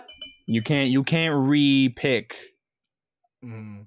Yeah. well, that- 2016. You can't pick Iron well, Fist then every if year. Wait a minute. What year was Iron Fist? You you pick Defenders. Why It's not? gotta be. It was still a hot mess. Generally Doesn't matter what speaking, year, it's yeah, gotta yeah, be it's something yeah, yeah, hot mess. for the yeah, first the Iron. Fist bits in the year that we're- Iron Fist. It has to be something I experienced. Oh my god, I can't. I don't know. Guys, I'm late to the party on everything. I still, it's 2018 Alright, Ryan officially, hates and I still Iron haven't Fist. seen She Mad thinks Max. Suicide Squad is a mess, but it's her favorite mess. that for a second. It's it's going to be it's going to be one of those things where it's like we're gonna record an episode at some point this year where I'm gonna be like, guys, It's gonna stop saw the it. podcast. Mad Max. And it's I'm not even gonna tell anybody like beforehand. First thing I'm gonna say is be like, guys, I finally saw Mad Max. And you guys are not even gonna be excited about it. You're just gonna be like, it's about fucking Well, time. I will be excited Really? about it. Well, I will. Well, Right, but Chris, like you're the only one that will be excited about it because Ryan, if the people who made Mad Max Ryan, decided that they're Max gonna like Fury re-release it in stereo on sound Amazon and sepia right now is tone, you would pay $12. money to go see it. You has no excuse. Okay, great. How much it? How much is it in the iTunes probably store? like five because I'm not gonna buy the Blu-ray. You could rent it for like three ninety nine. I'm sure. Anyway, onward to my hot messes of the year. I'm just gonna go off. EA, you a hot mess. Yeah. Oh, Ca- yeah. Capcom, you started the year off strong, but you ended as a hot mess. Oh, Oh boy. Yeah. Street Fighter Five, that shitty ass Marvel vs. Capcom 3 limited edition. Wait, what did what did Uh, Capcom do to hurt you the rest of the year? Oh yeah, Marvel's that's Capcom right. Infinite. Like that was so bad, I forgot I about had it. the collector's edition pre-ordered, and then I saw the Marvel vs. Capcom Infinite Infinity Stones, which basically just looked like 99 cent store Easter eggs for $200. Fuck you. Ghost in the Shell, you use a hot mess. Uh, Destiny 2 started off good. I like the game, but now they're making it more like Destiny 1, which I fucking hate. So GG, you suck. What, how are they? They're they're How are they making it worse? Because Destiny's 2's launch was really they're strong. creating right? So- um so the newest update, the new big update, which uh hasn't come out yet, is gonna introduce a bunch of things that were in Destiny 1 that I did not like about Destiny 1. So this game that I Hmm. loved for six months is now going down the drain because they want to make it like this like the prequel that I fucking Cut. hated. Uh, I'm sorry. Stan- Hey, Stan, what are your list? Marvel comics are, are suck. Oh yeah, Marvel They- too. Fuck you, Marvel. Marvel Comics is just Their their Uh. legacy relaunch thing was, was awful. Um, them trying to bring back Wolverine and pretend that's like a big deal is dumb. Putting Logan in at the end of every single comic book as like a post credit scene for a comic book is awful. Them canceling um, Luke Cage, um, Gwenpool, just gaslighting diversity in comics in general. It's just uh, it's blaming So diversity in comics for for their bad sales. Chris, you and I have talked you about know, this. You taking and I have Captain America away from Sam about Wilson to give it back to the guy who was just a Nazi and took over America, making him Captain America again. Um, So Stan, I guess I guess Nazis can be your friend to the whole No. Wolfenstein No, debate. No, so why never. never. No. Nobody said that Nazis can be your friends, but clearly, if you listen to the story, is Uh, oh, that no, no, Nazis no, I'm are stop, I'm in stop this you right year. So hipsters, if you're listening, please you know, no, please You no. want to be Um, like quote unquote on trend. Like hipsters, Nazis are apparently a thing. So that that Taking- really awkward, Taking the Venom symbiote from Flash nasty-ass Thompson, giving it back to Eddie Brock that for no, no good loves. reason. And making Eddie Brock an apparently in, so asshole after years of character development to make him a likable character. Yeah, um, taking away Blade's daughter, or maybe not, not answering Is- whether or not Blade Blade's daddy? Daddy. Blade's daddy. Is Blade Daddy? Is Blade daddy. Schrodin- Schrodinger's Schrodinger's daddy. Um, killing Jane Foster soon. Jane Foster's getting killed soon, so Thor That sounds like Odinson could be Thor name. again. Um, taking Spider-Man away from Miles. Miles is no longer Spider-Man as of the ending of Spider-Man Two. Uh, Um, that is stupid. Miles is his own hero now. I forget the name that he went with. oh yeah, he changed yeah, his it's code like name, fucking right? stupid. Is that is, is that is that 2018 news or it's I think it was late 2017 news. Um, Okay. But they're basically walking back all their like progress to appeal to a, a base that doesn't even buy their comic books and doesn't read and just likes to complain about them on the internet. And they're gonna do because this. it's a loud and vocal minority. They're going to do this to alienate the people who actually are going out there and buying comics, and those people aren't going to buy the comics, and so they're going to be out of luck. Marvel. So they they relaunched in 2017 with original numbering for Legacy, and apparently they are canceling some of those Legacy numberings to reboot them as new number ones this year. That's like- so much math. like- I, like Deadpool. Um, EA, Andy brought that up, but EA closed Visceral, who made uh, Dead Space. Um, they Uh. canceled several single player Star Wars games that were in development that looked really cool.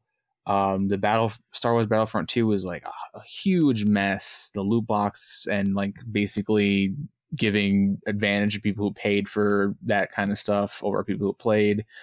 Um, Mass Effect Andromeda, huge fucking middle finger basically to anyone who liked Mass Effect. Um, changing everything that was good about it and like leaving nothing behind and ruining facial animations and basically burying Mass Effect. So we're never gonna get another Mass Effect again. Probably. Um, Bioware making Anthem, which is like another Destiny basically because we need another Destiny. Um, and yeah, that's about it. Those are your hot, hottest messes. Those are the hottest messes of 2018, uh, 17. Um, Hmm. Miles Morales' new name is Spy D. Yeah, like Spidey. S P Y hyphen D. S- Spy D, like like spy. Because Okay. something to do with Like his spy with the father letter being the shield Okay, is agent there- or some shit. Uh, uh, oh, Uh, is he? I have no idea, really and, not and that he like crack, though. he is wants to be seen having like like a his own injured hero, which is understandable. Spider-Man costume, But, Like, I- um, that's There's like fucking thousand spider men. Yeah, he's not really like changing his. He's just like shortening it. Yeah, like you're just you just change the the, name and the spelling, but you're gonna still have the black and red Spider-Man costume. They they could have just called him like Stinger, or like Stick Man because he sticks to the walls, or like Kick Kick Guy. I think Tarantula would be a cool name. punch punch your punch your face guy. Mm. I'm actually kind of surprised there isn't like a superhero named Tarantula Man or Tarantula Woman because there's Ant Man Oh. and the Wasp, Mm. Daddy Two Legs. like like Hulk and She Hulk. Uh, Marvel Comics, what are you Spider-Gwen. doing? Daddy, Daddy Two Legs. It would be Mommy Two Legs at that point. That again sounds like a porno. So I I don't think that I'm just gonna I'm just gonna go along I'm and sorry say that if those you names if are you also saw on the hot the mess phrase list. "Mommy Two Legs." I just came up with the worst one, and I'll just drop it here. Daddy Long.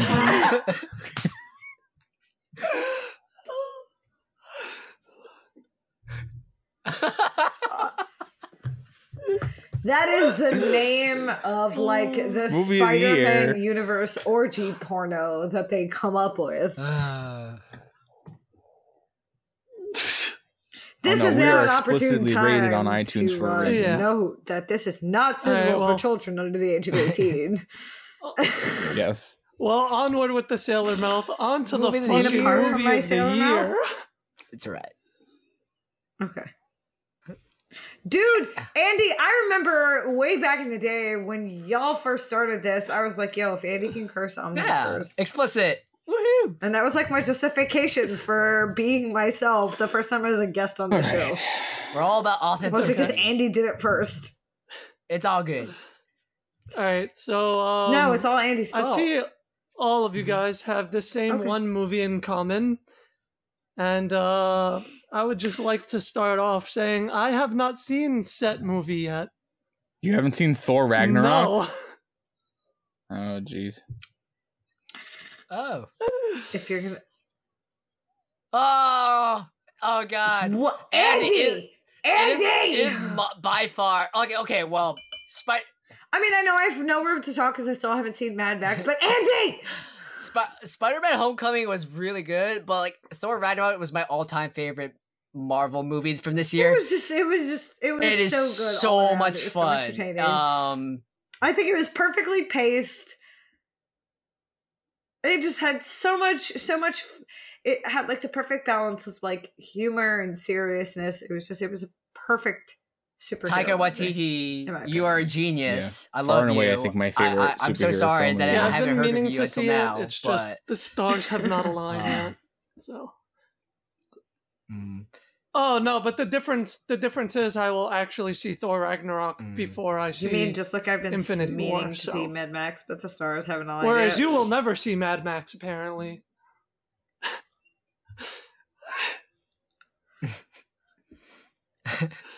Ah, That is not true. My heart. Okay, Let's make this a challenge challenge. Who. My- who sees my- Mad Max? I never did and, New Year's uh, resolutions, first, but New Year's which is not fair because training. Thor Yes! is not in theaters anymore, and uh, and and it's not on DVD yet. So Uh, no. Well, it's okay. It's And Mad Max has been out for so long. I guarantee like you, days, it's like whatever. the most the most minimal amount of money to rent it from iTunes. Um, it probably will. It's okay, Andy. We, If it's on Oh, Netflix, yes, I literally have no excuse. plot twist, guys. We'll rent out a movie theater and we'll do a back to back double feature of Thor and and Okay, Mad who's Max. got the money for that? Because I know we don't. Chris, are you sitting on money that you haven't told us about yet? Uh, maybe. I don't know. Who knows? Oh, okay. So that's how we're gonna Well, get the movie theater. Got you know, I'll, we'll Yeah, just, I'll let's just, just be real, none of us have money. and and and Uh huh. yes, that'll be great. No such thing as a perfect crime. Yeah, no, no. Well, that's I don't know Well, how you. no, none of us that. has money. I thought you were going to say there's no such thing as a perfect You- crime. I was going to say, well, technically, crime. I'm a fiend when it comes to everything All right, so my movie of the year, abnormal. without saying, yeah, and crime. Star Wars: The Last Jedi. that I've learned to deal with. Mhm. I'm not I sorry. honestly have nothing to add to that because we gave a whole fucking podcast review on that Mhm, movie. mhm. We yeah, we did a whole episode on So Star if you Wars: The haven't Last seen that Jedi. shit, go check that out. Have you seen on Twitter? There's a thread going on of people doing Yeah, the beautifully brilliant color. Oh, the color red Kylo Ren challenge. Rey lightsaber scene, Yeah. and they're all set to different. I could Listen, putting that still, challenge aside. I could still have chills thinking that about that one scene forever on So where the ship I goes through the Star Destroyer. Ah, with yeah. God. Snoke. That Oh my- is and as everything goes silent, Because perfection. because no one Oh, can hear yeah. you scream in space because it's a vacuum. It's awesome. Mhm. I just Yeah. I think that the Last Jedi, Yeah. in terms of in universe, just hit all the right notes. It hit everything. It was perfect. And if that was if they suddenly decided that that's where they wanted to end it, and they didn't want to do anything else, Yeah, they burned I they burned Star perfectly Wars down at the end of that film. because Literally I and think it was a figuratively. perfect movie. Yeah, like it was a perfect movie. Um, st- the Last Jedi is on my honorable mentions list. Is not my top pick, but by far it was one of the most fun movie going experiences I've ever had in my life because uh, I've been wanting to see a movie in 4D, 4DX forever, and um, for the longest while, uh, the closest 4DX theaters uh, were in New York City. There's like two of them in New York City, and that was like pretty much the only one on the East Coast. So when I saw um, the Last Jedi, um, they I literally opened up. I felt like they literally opened up a 4DX theater in DC just so just because of the Last Jedi. So I watched the Last Jedi in 4DX. Like lights are going off. There's fog when it's raining. There was mist flying down from above, and like the seats were moving. And like when the opening crawl sequence was uh, happening in the beginning, like, my seat started to lean back and forwards, and it was just like Stan, I'm I'm calling it now. In two years, we are seeing Yeah. that movie in 4DX. Yes. Yeah, like Last Jedi was was just a great, great movie in general. But just with 4DX, like the immersive the immersive that just was scaled to 11. I was just have I was on a roll I was on a two well, maybe like a- almost three hour Star Wars roller coaster ride. It was so much Suicide fun. Squad. Um, Okay, think about the worst movie you could possibly Well documented. Dragon Ball Evolution. That's exactly how I saw Suicide Squad. mm. I I mean, like, it was the first time I've ever experienced a movie in 4D. I had no idea what it was. And if I can Didn't you in buy those tickets in 4D by accident? Yes. Tho- those are there's like 25 per pop or like they're 4DX isn't cheap.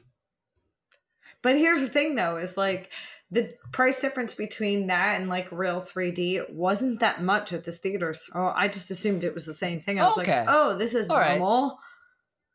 Normal. Now it might not be the case anymore, but I'm telling you, when I bought these tickets, they they were not enough of a price difference for me to think twice about the They fact that they I might have made a probably knew how shitty that movie was going to be in 4DX. That's entirely possible. And maybe that should You're have just been like, an indicator ah, maybe they put in that my extra D in there by accident. but it wasn't. And now I know for the next time. Right. I like I was just like, what's 4D? That's bullshit. This is probably a typo. Bye. But yeah, if I had to give some honorable mentions, you guys basically cover them all. Um, it, Wonder Woman, Logan, Uh, uh, and those those movies were so Yeah. good. There were a lot of shit Mhm. movies in 2017, but you got it. Mm-hmm. Yeah, yeah. For uh, for my top pick, it, it was Logan. Um, honorable mentions: Wonder Woman, Thor Ragnarok, and Last Jedi. Um, Logan. I, I haven't seen it since it came out in theaters, but when I was thinking about, like, I just, I just found, I, to me, like, Yeah, it came out right in the seems so long ago. Like, I felt like Logan came out in 2016, and I was like, oh wait, it, it did it. Yeah, it was like May, Um, uh, March. Hmm And for me, like uh with Marvel comic stuff, like just like with just strictly like the comic stuff, not um um I felt like with Marvel comics, I was more of an X Men fan than anything. Uh nowadays, like you know, Ghost Rider's really high up there, but like growing up, like X Men had a huge, huge impact on my life, and and then with with in 2001 we had the first x-men movie um which was what a really a huge watershed moment in like the second like um superhero movie renaissance um and we've been we've been having Hugh Jackman as Wolverine for 15 plus years and X Men through Origins. really good movies like X-Men 2 and like really bad ones too um, X3. like X-Men Origin yes exactly um but Logan just it just Logan was so good because uh, similar to Deadpool,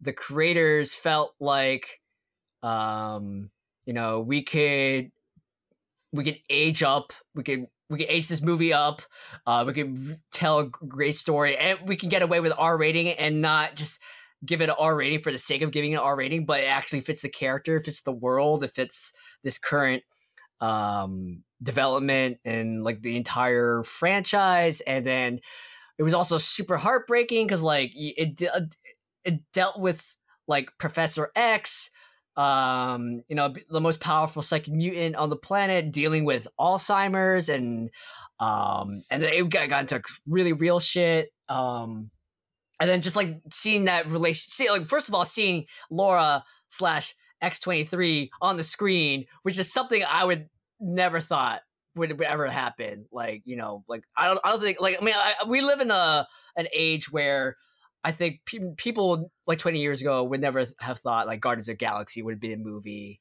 um, or you know like Doctor Strange. But now we, we live in that age, and like seeing like X23 on there just kicking ass was so good, and like that, just like the the like just closing the loop at the end where like Logan goes out doing for what hit like redeeming himself with one last ride and and fulfilling a redemptive arc where like like Laura accepts her father and like that that one scene where she like she takes the cross and flips it over into an X and it's like oh, Oh my God, it's I so know. simple but so I ingenious. started, I started fucking bawling at the end of that movie. I was yes, a it was so good um so and I now own that movie at my bed. um eh, Well, hold on. So I got the uh, Screen Actors, like the Screen Actors Guild version of it. mhm.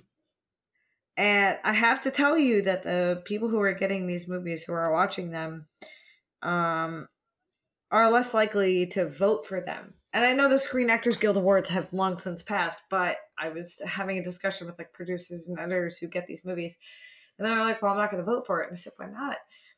And they said because it was unnecessarily violent. Like I didn't need to see Wolverine do this and that and the other, and it wasn't a kids movie. And I was like, "Yes."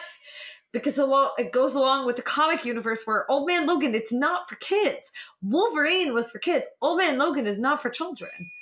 And all these older like if it was our generation voting in the SAG awards, it might have stood a better chance, but like watching all these older like this older generation like trying to figure out what to do with Logan and they don't know what to do with it. It was just sort of entertainment entertaining and heartbreaking at the same time. Yeah, I think it's another hot. Like, they that's like a backdoor hot it. mess. Like SAG and the Oscars, just like refusing to nominate or award genre films, For uh, What do you mean? like Boss it- it's, Baby it's got sort nominated. of heartbreaking, but at the same time, it's sort of like we will. It's sort of heartbreaking, and at the same time, No, please don't open that wound, Stan. I'm so so salty about that. So sad. but it's one of those things where it's like we can be salty about stuff like that now because I really do believe that people of our generation, like our time is coming. Like there will be a time when the SAG Awards are dominated by movies done by people our age or are being voted by people our age and that can fully appreciate something like that. So would finally get the recognition. Now when will that happen? I don't know. But I feel like movies like Logan or Deadpool or whatever the their equivalent will be in however many years, Yeah. like they will have their time. Mhm. We will get there. We will. Yeah. We will get there. It's fine. Yeah, I have it on Blu-ray. on I'm that meaning note, to watch it in black and white. Fucking It really brilliant, was. and I'm happy I own that movie. Mm. Oh no, I just have the screener. I have no idea if I- it's in black and white. Or I'm so it's in. mad I missed the black and white version in theaters because they were playing it. That's so Tarantino, though. Uh, I feel like I would be watching that and be like, "This is such a nod to Mm. Tarantino." Yeah. I really wanted to see that. Like I got I got, I got to see the black and chrome edition of Mad Max Fury Road in theaters as well. And like it felt like watching like um, the movie for the first time again. And I really wanted to experience that with Logan. I know you could you could do that with the DVD Blu-ray version, but I just I just love the movie going experience in general. So I I went back Yeah. to our, our episode. That's what I was just doing. Um, because I thought so, but every single movie, whether it is our movie of the year or runner up, we have done. Yeah, I'm. A I'm spoiler sure that's cast probably like a big tell of of these like what our- what our like top picks are going to be Hell every year. yeah. As if we did like a f- if we if we decided it was important enough to do a spoiler cast. I was just like, I, I'm pretty sure we did a spoiler cast of all of these, but I need to make sure. We did, pretty sure yeah. we did too. Yeah. I, I just double checked. but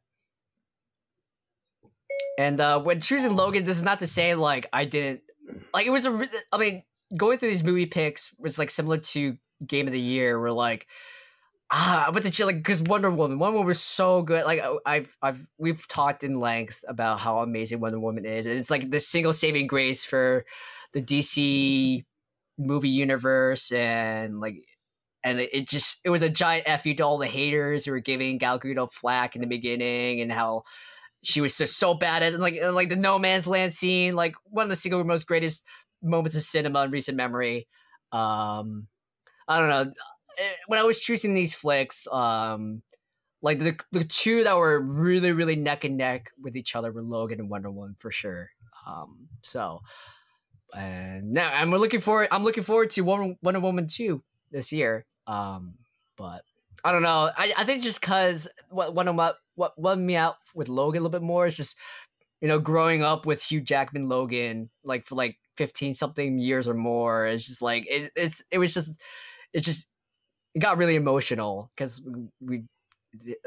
He was. I mean, the X Men movies were were basically all about Wolverine, which is a good and bad thing. But I mean, he is the perfect Wolverine, and and I don't know if they were gonna recast him. I know with the X Men movies, Well, they should. I don't know. I mean, who knows? I mean, you know, the, the, the age of the Hollywood reboot and revamp, but I know like Fox or whoever, like Disney, whoever's owning the the X Men franchise now, like in, uh, in in terms of those rights. I mean, they're doing some really experimental stuff, like the New Mutants. Is gonna like it's like it's like it's more horror, psychological horror thriller. yeah, it Kinda seems feel- like it. Um, yeah, Which I can't wait for us to talk Mhm. about. um and then like the the tv show like the gifted um oh what was the other one the yes legion they're, they're Oh, really you good Actually, you yeah, mean put that on the hot mess and then like uh That's hot mess. so bad I forgot about it. I just thought of that shit. Yeah. yeah That's selective good. memory yeah but yeah anyway um ryan what about your uh picks or movie picks of the year Ryan, IT is that a computer well, movie? obviously, for those IT people is who that about me, computers? It is Okay. definitely one of my tops. What? What was? Yes. What? Um, no, it was What was? definitely one of my tops. I know it's not uh it. Um, I know it's not like a hundred percent nerd related. You're allowed but to pick whatever you want, Ryan. Chris and I had a fabulous time talking about this movie, I- and it was just I was I was there I was What there for that, Ryan. no, I know, but it, it was it was brilliant. It Sorry. Uh, You made this joke last time and it really hurt me. Um, no, I there were yeah. Um but between that and Star Wars Last Jedi, there was just I couldn't complain about anything about Star Wars Last Jedi, although I say that now and maybe I should have listened to our Star Wars episode before this because I might have had some complaints, but that's besides the point. I'm telling you right now, like watching scene, certain scenes back and stuff like that. It, was just an all around like perfect Star Wars movie. And then of course there was Wonder Woman, like yay femininity, and Thor Ragnarok was just like the most apart from Deadpool was like the most fun I've ever had like watching a superhero What's your movie top so pick? far. So What do you want to add to this? those are like my babies of the year. I'm gonna say you can't pick Star Wars because Star Wars is already on the list, top, so top you pick. pick if I someone had to else. pick top, top, top. All right. Mm, I have. Yeah. It. Great. The movie about computers, you know, from the IT Woo! department. They're clowns in the IT department, apparently. Yeah, I also picked Star Wars as my main pick, so But yes. I'm going to go If ahead and choose Jedi, I have Thor Ragnarok as our fourth pick for movie of the year. Um, I feel strongly about all the films on my list. Star Wars, we already spoke about Logan, Thor Ragnarok, um, Wonder Woman, and Pokemon I Choose You is one of my honorable mentions. We haven't talked about that before, but I did a mini spoiler thing with Andy um, about that movie. And it was super special to Yeah. watch it on the big screen because I hadn't seen a the last time I saw a movie, a Pokemon movie in theaters was Pokemon 2000 with Lugia, and no, this is a Mew Mewtwo one. 2000 was the one with Lugia and the You birds mean the and first Pokemon But- movie ever? whatnot. It's Oh no, I never saw Pokemon that. I Choose You was like a 20th anniversary film that celebrates the series, and I I got to watch it with Kirsty in theaters, so that was super special to me to be able to share that with her. My top pick is Thor because it's fucking Thor. It was funny. Hulk was in it. Oh. Loki was in it. Um, lots of fun, lots of good times. Thor Ragnarok, yeah, yeah, yeah, all all good stuff. lots of Jack Kirby, lots of Jeff Goldblum. Love it. Jeff Goldblum being in that Yeah. movie, just Valkyrie like was also Sort of awesome. like rounded the whole thing out and just sort of Everything was awesome about Thor make Ragnarok. the whole thing. You know. So our top picks: Star Wars: The Last Jedi, Logan, It, and Thor Ragnarok. Movies of the year. Nice. And That's that concludes- our um Our year in review. our of the year award show. Yeah, Our year review. we did it. It's been a long year two in and a the You what we're hours. doing here, Andy? All right, listen. We did it. No, we we've got this made it, down to a guys. It's not no seven hour recording session, but oh hell yeah! So Oh. I guess uh, I want to I want to wrap, wrap it up with like what do you guys consuming right now in 2018 that you're really enjoying and what are you excited for in 2018? uh, right now, Dragon Ball Fighter, Fighters, Dragon Ball FighterZ, hell yeah. um, Monster Hunter, Monster World, Hunter World. for sure. I'm extremely excited Mm-hmm. for um Disney movie month of May, which will be uh the new Star Wars spin-off movie. Um Mhm. Yeah, the Han Solo Black movie. Panther for sure. Um Black Panther. Uh, Infinity and War. Panther. Panther next month, like like less than less than two weeks. Yeah, Infinity War. Altered Carbon for me. I'm like stoked to Chris, try and this get year- that. All the Devilman anime, like this year is like the the year of the anime sequel. Oh Pop my Team god. Epic. I think Chris Devilman really believes that this is is so for beautiful. anime, I and love it it. like hurts me. Darling in the Franxx. No, Chris, I I'm watching you. more I anime. Beautiful. Mhm. I'm watching more Wait a anime than I minute, ever Chris, have in my didn't- life. Yes, right Darling in the Franxx, so dude, good Didn't Trigger releases. the just Mecha. come I love it. It's so good. Yo, dude. Yo, in April. Chris, didn't Miyazaki just come He's out? like Hulk Uh, Hogan, He except always he's not comes out with a racist. new. Mary and yeah, the he Witch? always he That always I says I'm know gonna of. be in retirement. It's like no, psych, I'm not. Oh, But yeah, uh, for anime, like not, I mean, Q like January 18, 2018, like it's really stacked. You have all the ones that we mentioned.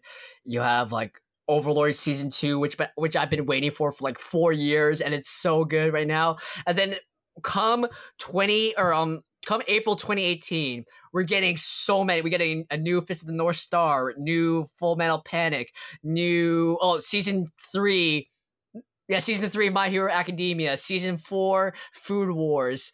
Uh, later in the year, we're getting And season two and uh, three of isn't One Punch Man coming back? and it's just yeah, oh, it's so bonkers. Castlevania season two.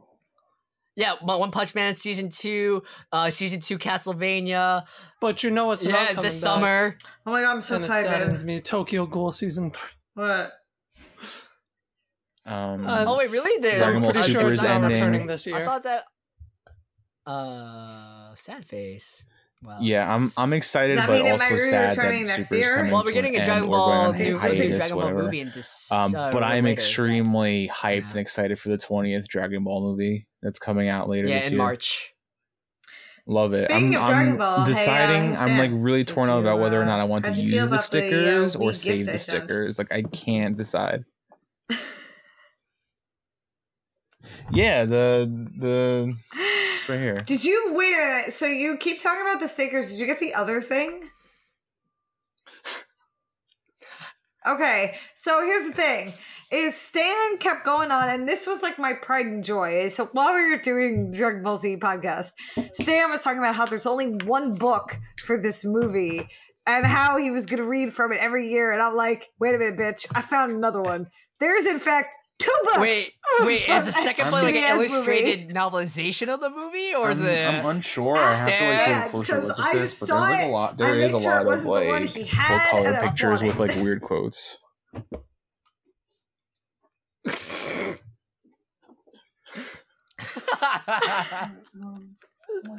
Yes, yes. Uh, but the stickers was more like what I was going for. uh, But it's a yeah, wonderful gift. You're a wonderful friend. which I love. he sent me the Undertaker. you, I sent him shitty Dragon Ball Z crap. Um, so good. I hmm know. Oh, you know what else good is stuff. coming in 2018? Pacific Rim Oh. Uprising. Yes. Am I Pacific really Rim good. horrible? I mean, you also still haven't seen I'm excited that. for this Go one watch because it's it. got uh, John Boyega in it. You could, And Fair enough. it's touche. so fun. and Touche. kinda cool. There's um Oh yeah. video games are coming out. I love Yakuza John Six Boyega. is coming out in March. Um, Kingdom Hearts Three, maybe the Spider Man, uh, God of War. There's just there's just a lot a lot more. And you know what? I'm in grad school, so I, I ain't got time for any of this shit. Like I honestly like I think like I'm gonna just play FighterZ until like Kingdom Hearts comes out. yeah, I want to so, be like so you're gonna keep playing a top game player in FighterZ. I feel like I could be. I, I listen. Mm. You're gonna go competitive? I'm trash at the game right now. No. Stan. St- Stan. Oh, wait, no. We should st- we should we should launch a spin-off podcast.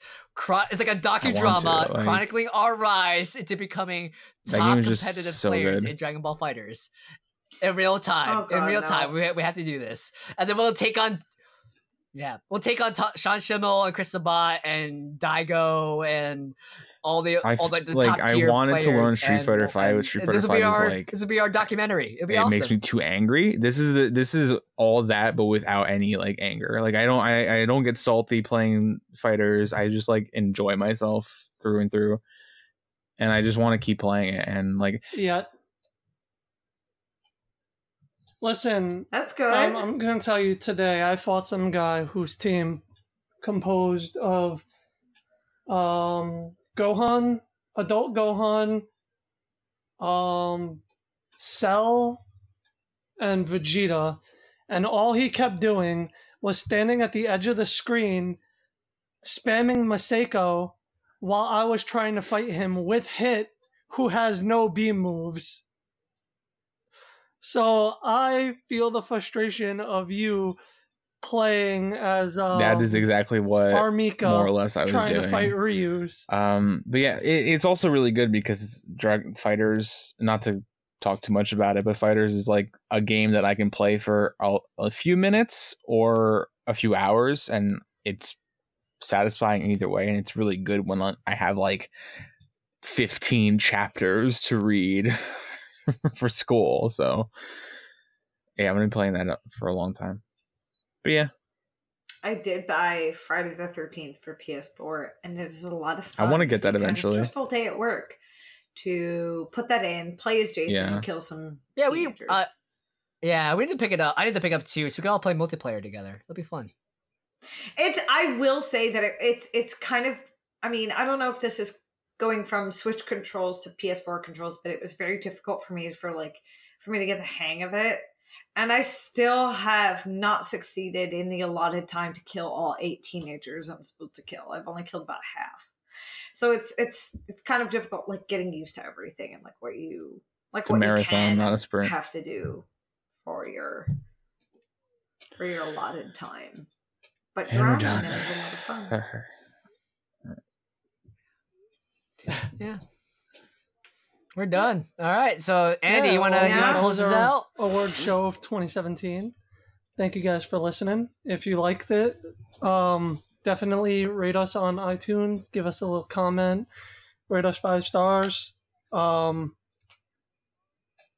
our podcast could be found on Stitcher, SoundCloud, iTunes, Google Play, uh, supernerdpals.com. Facebook.com slash group slash super We have a Facebook group, Stan. Uh, you can find me on Twitter at uh, Sweet Justice One.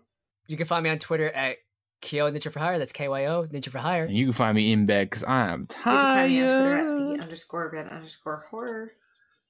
Listen. Doom. At Stan Doom. Stand at eight o'clock at night. Doom. But yeah, Doom. And uh happy to happy uh you know goodbye. Happy Happy 2018, 2018. guys. Goodbye 2017. I feel like we ended first last year's podcast officially also begun. saying fuck off to 2016. Yeah. So this could be our new tradition.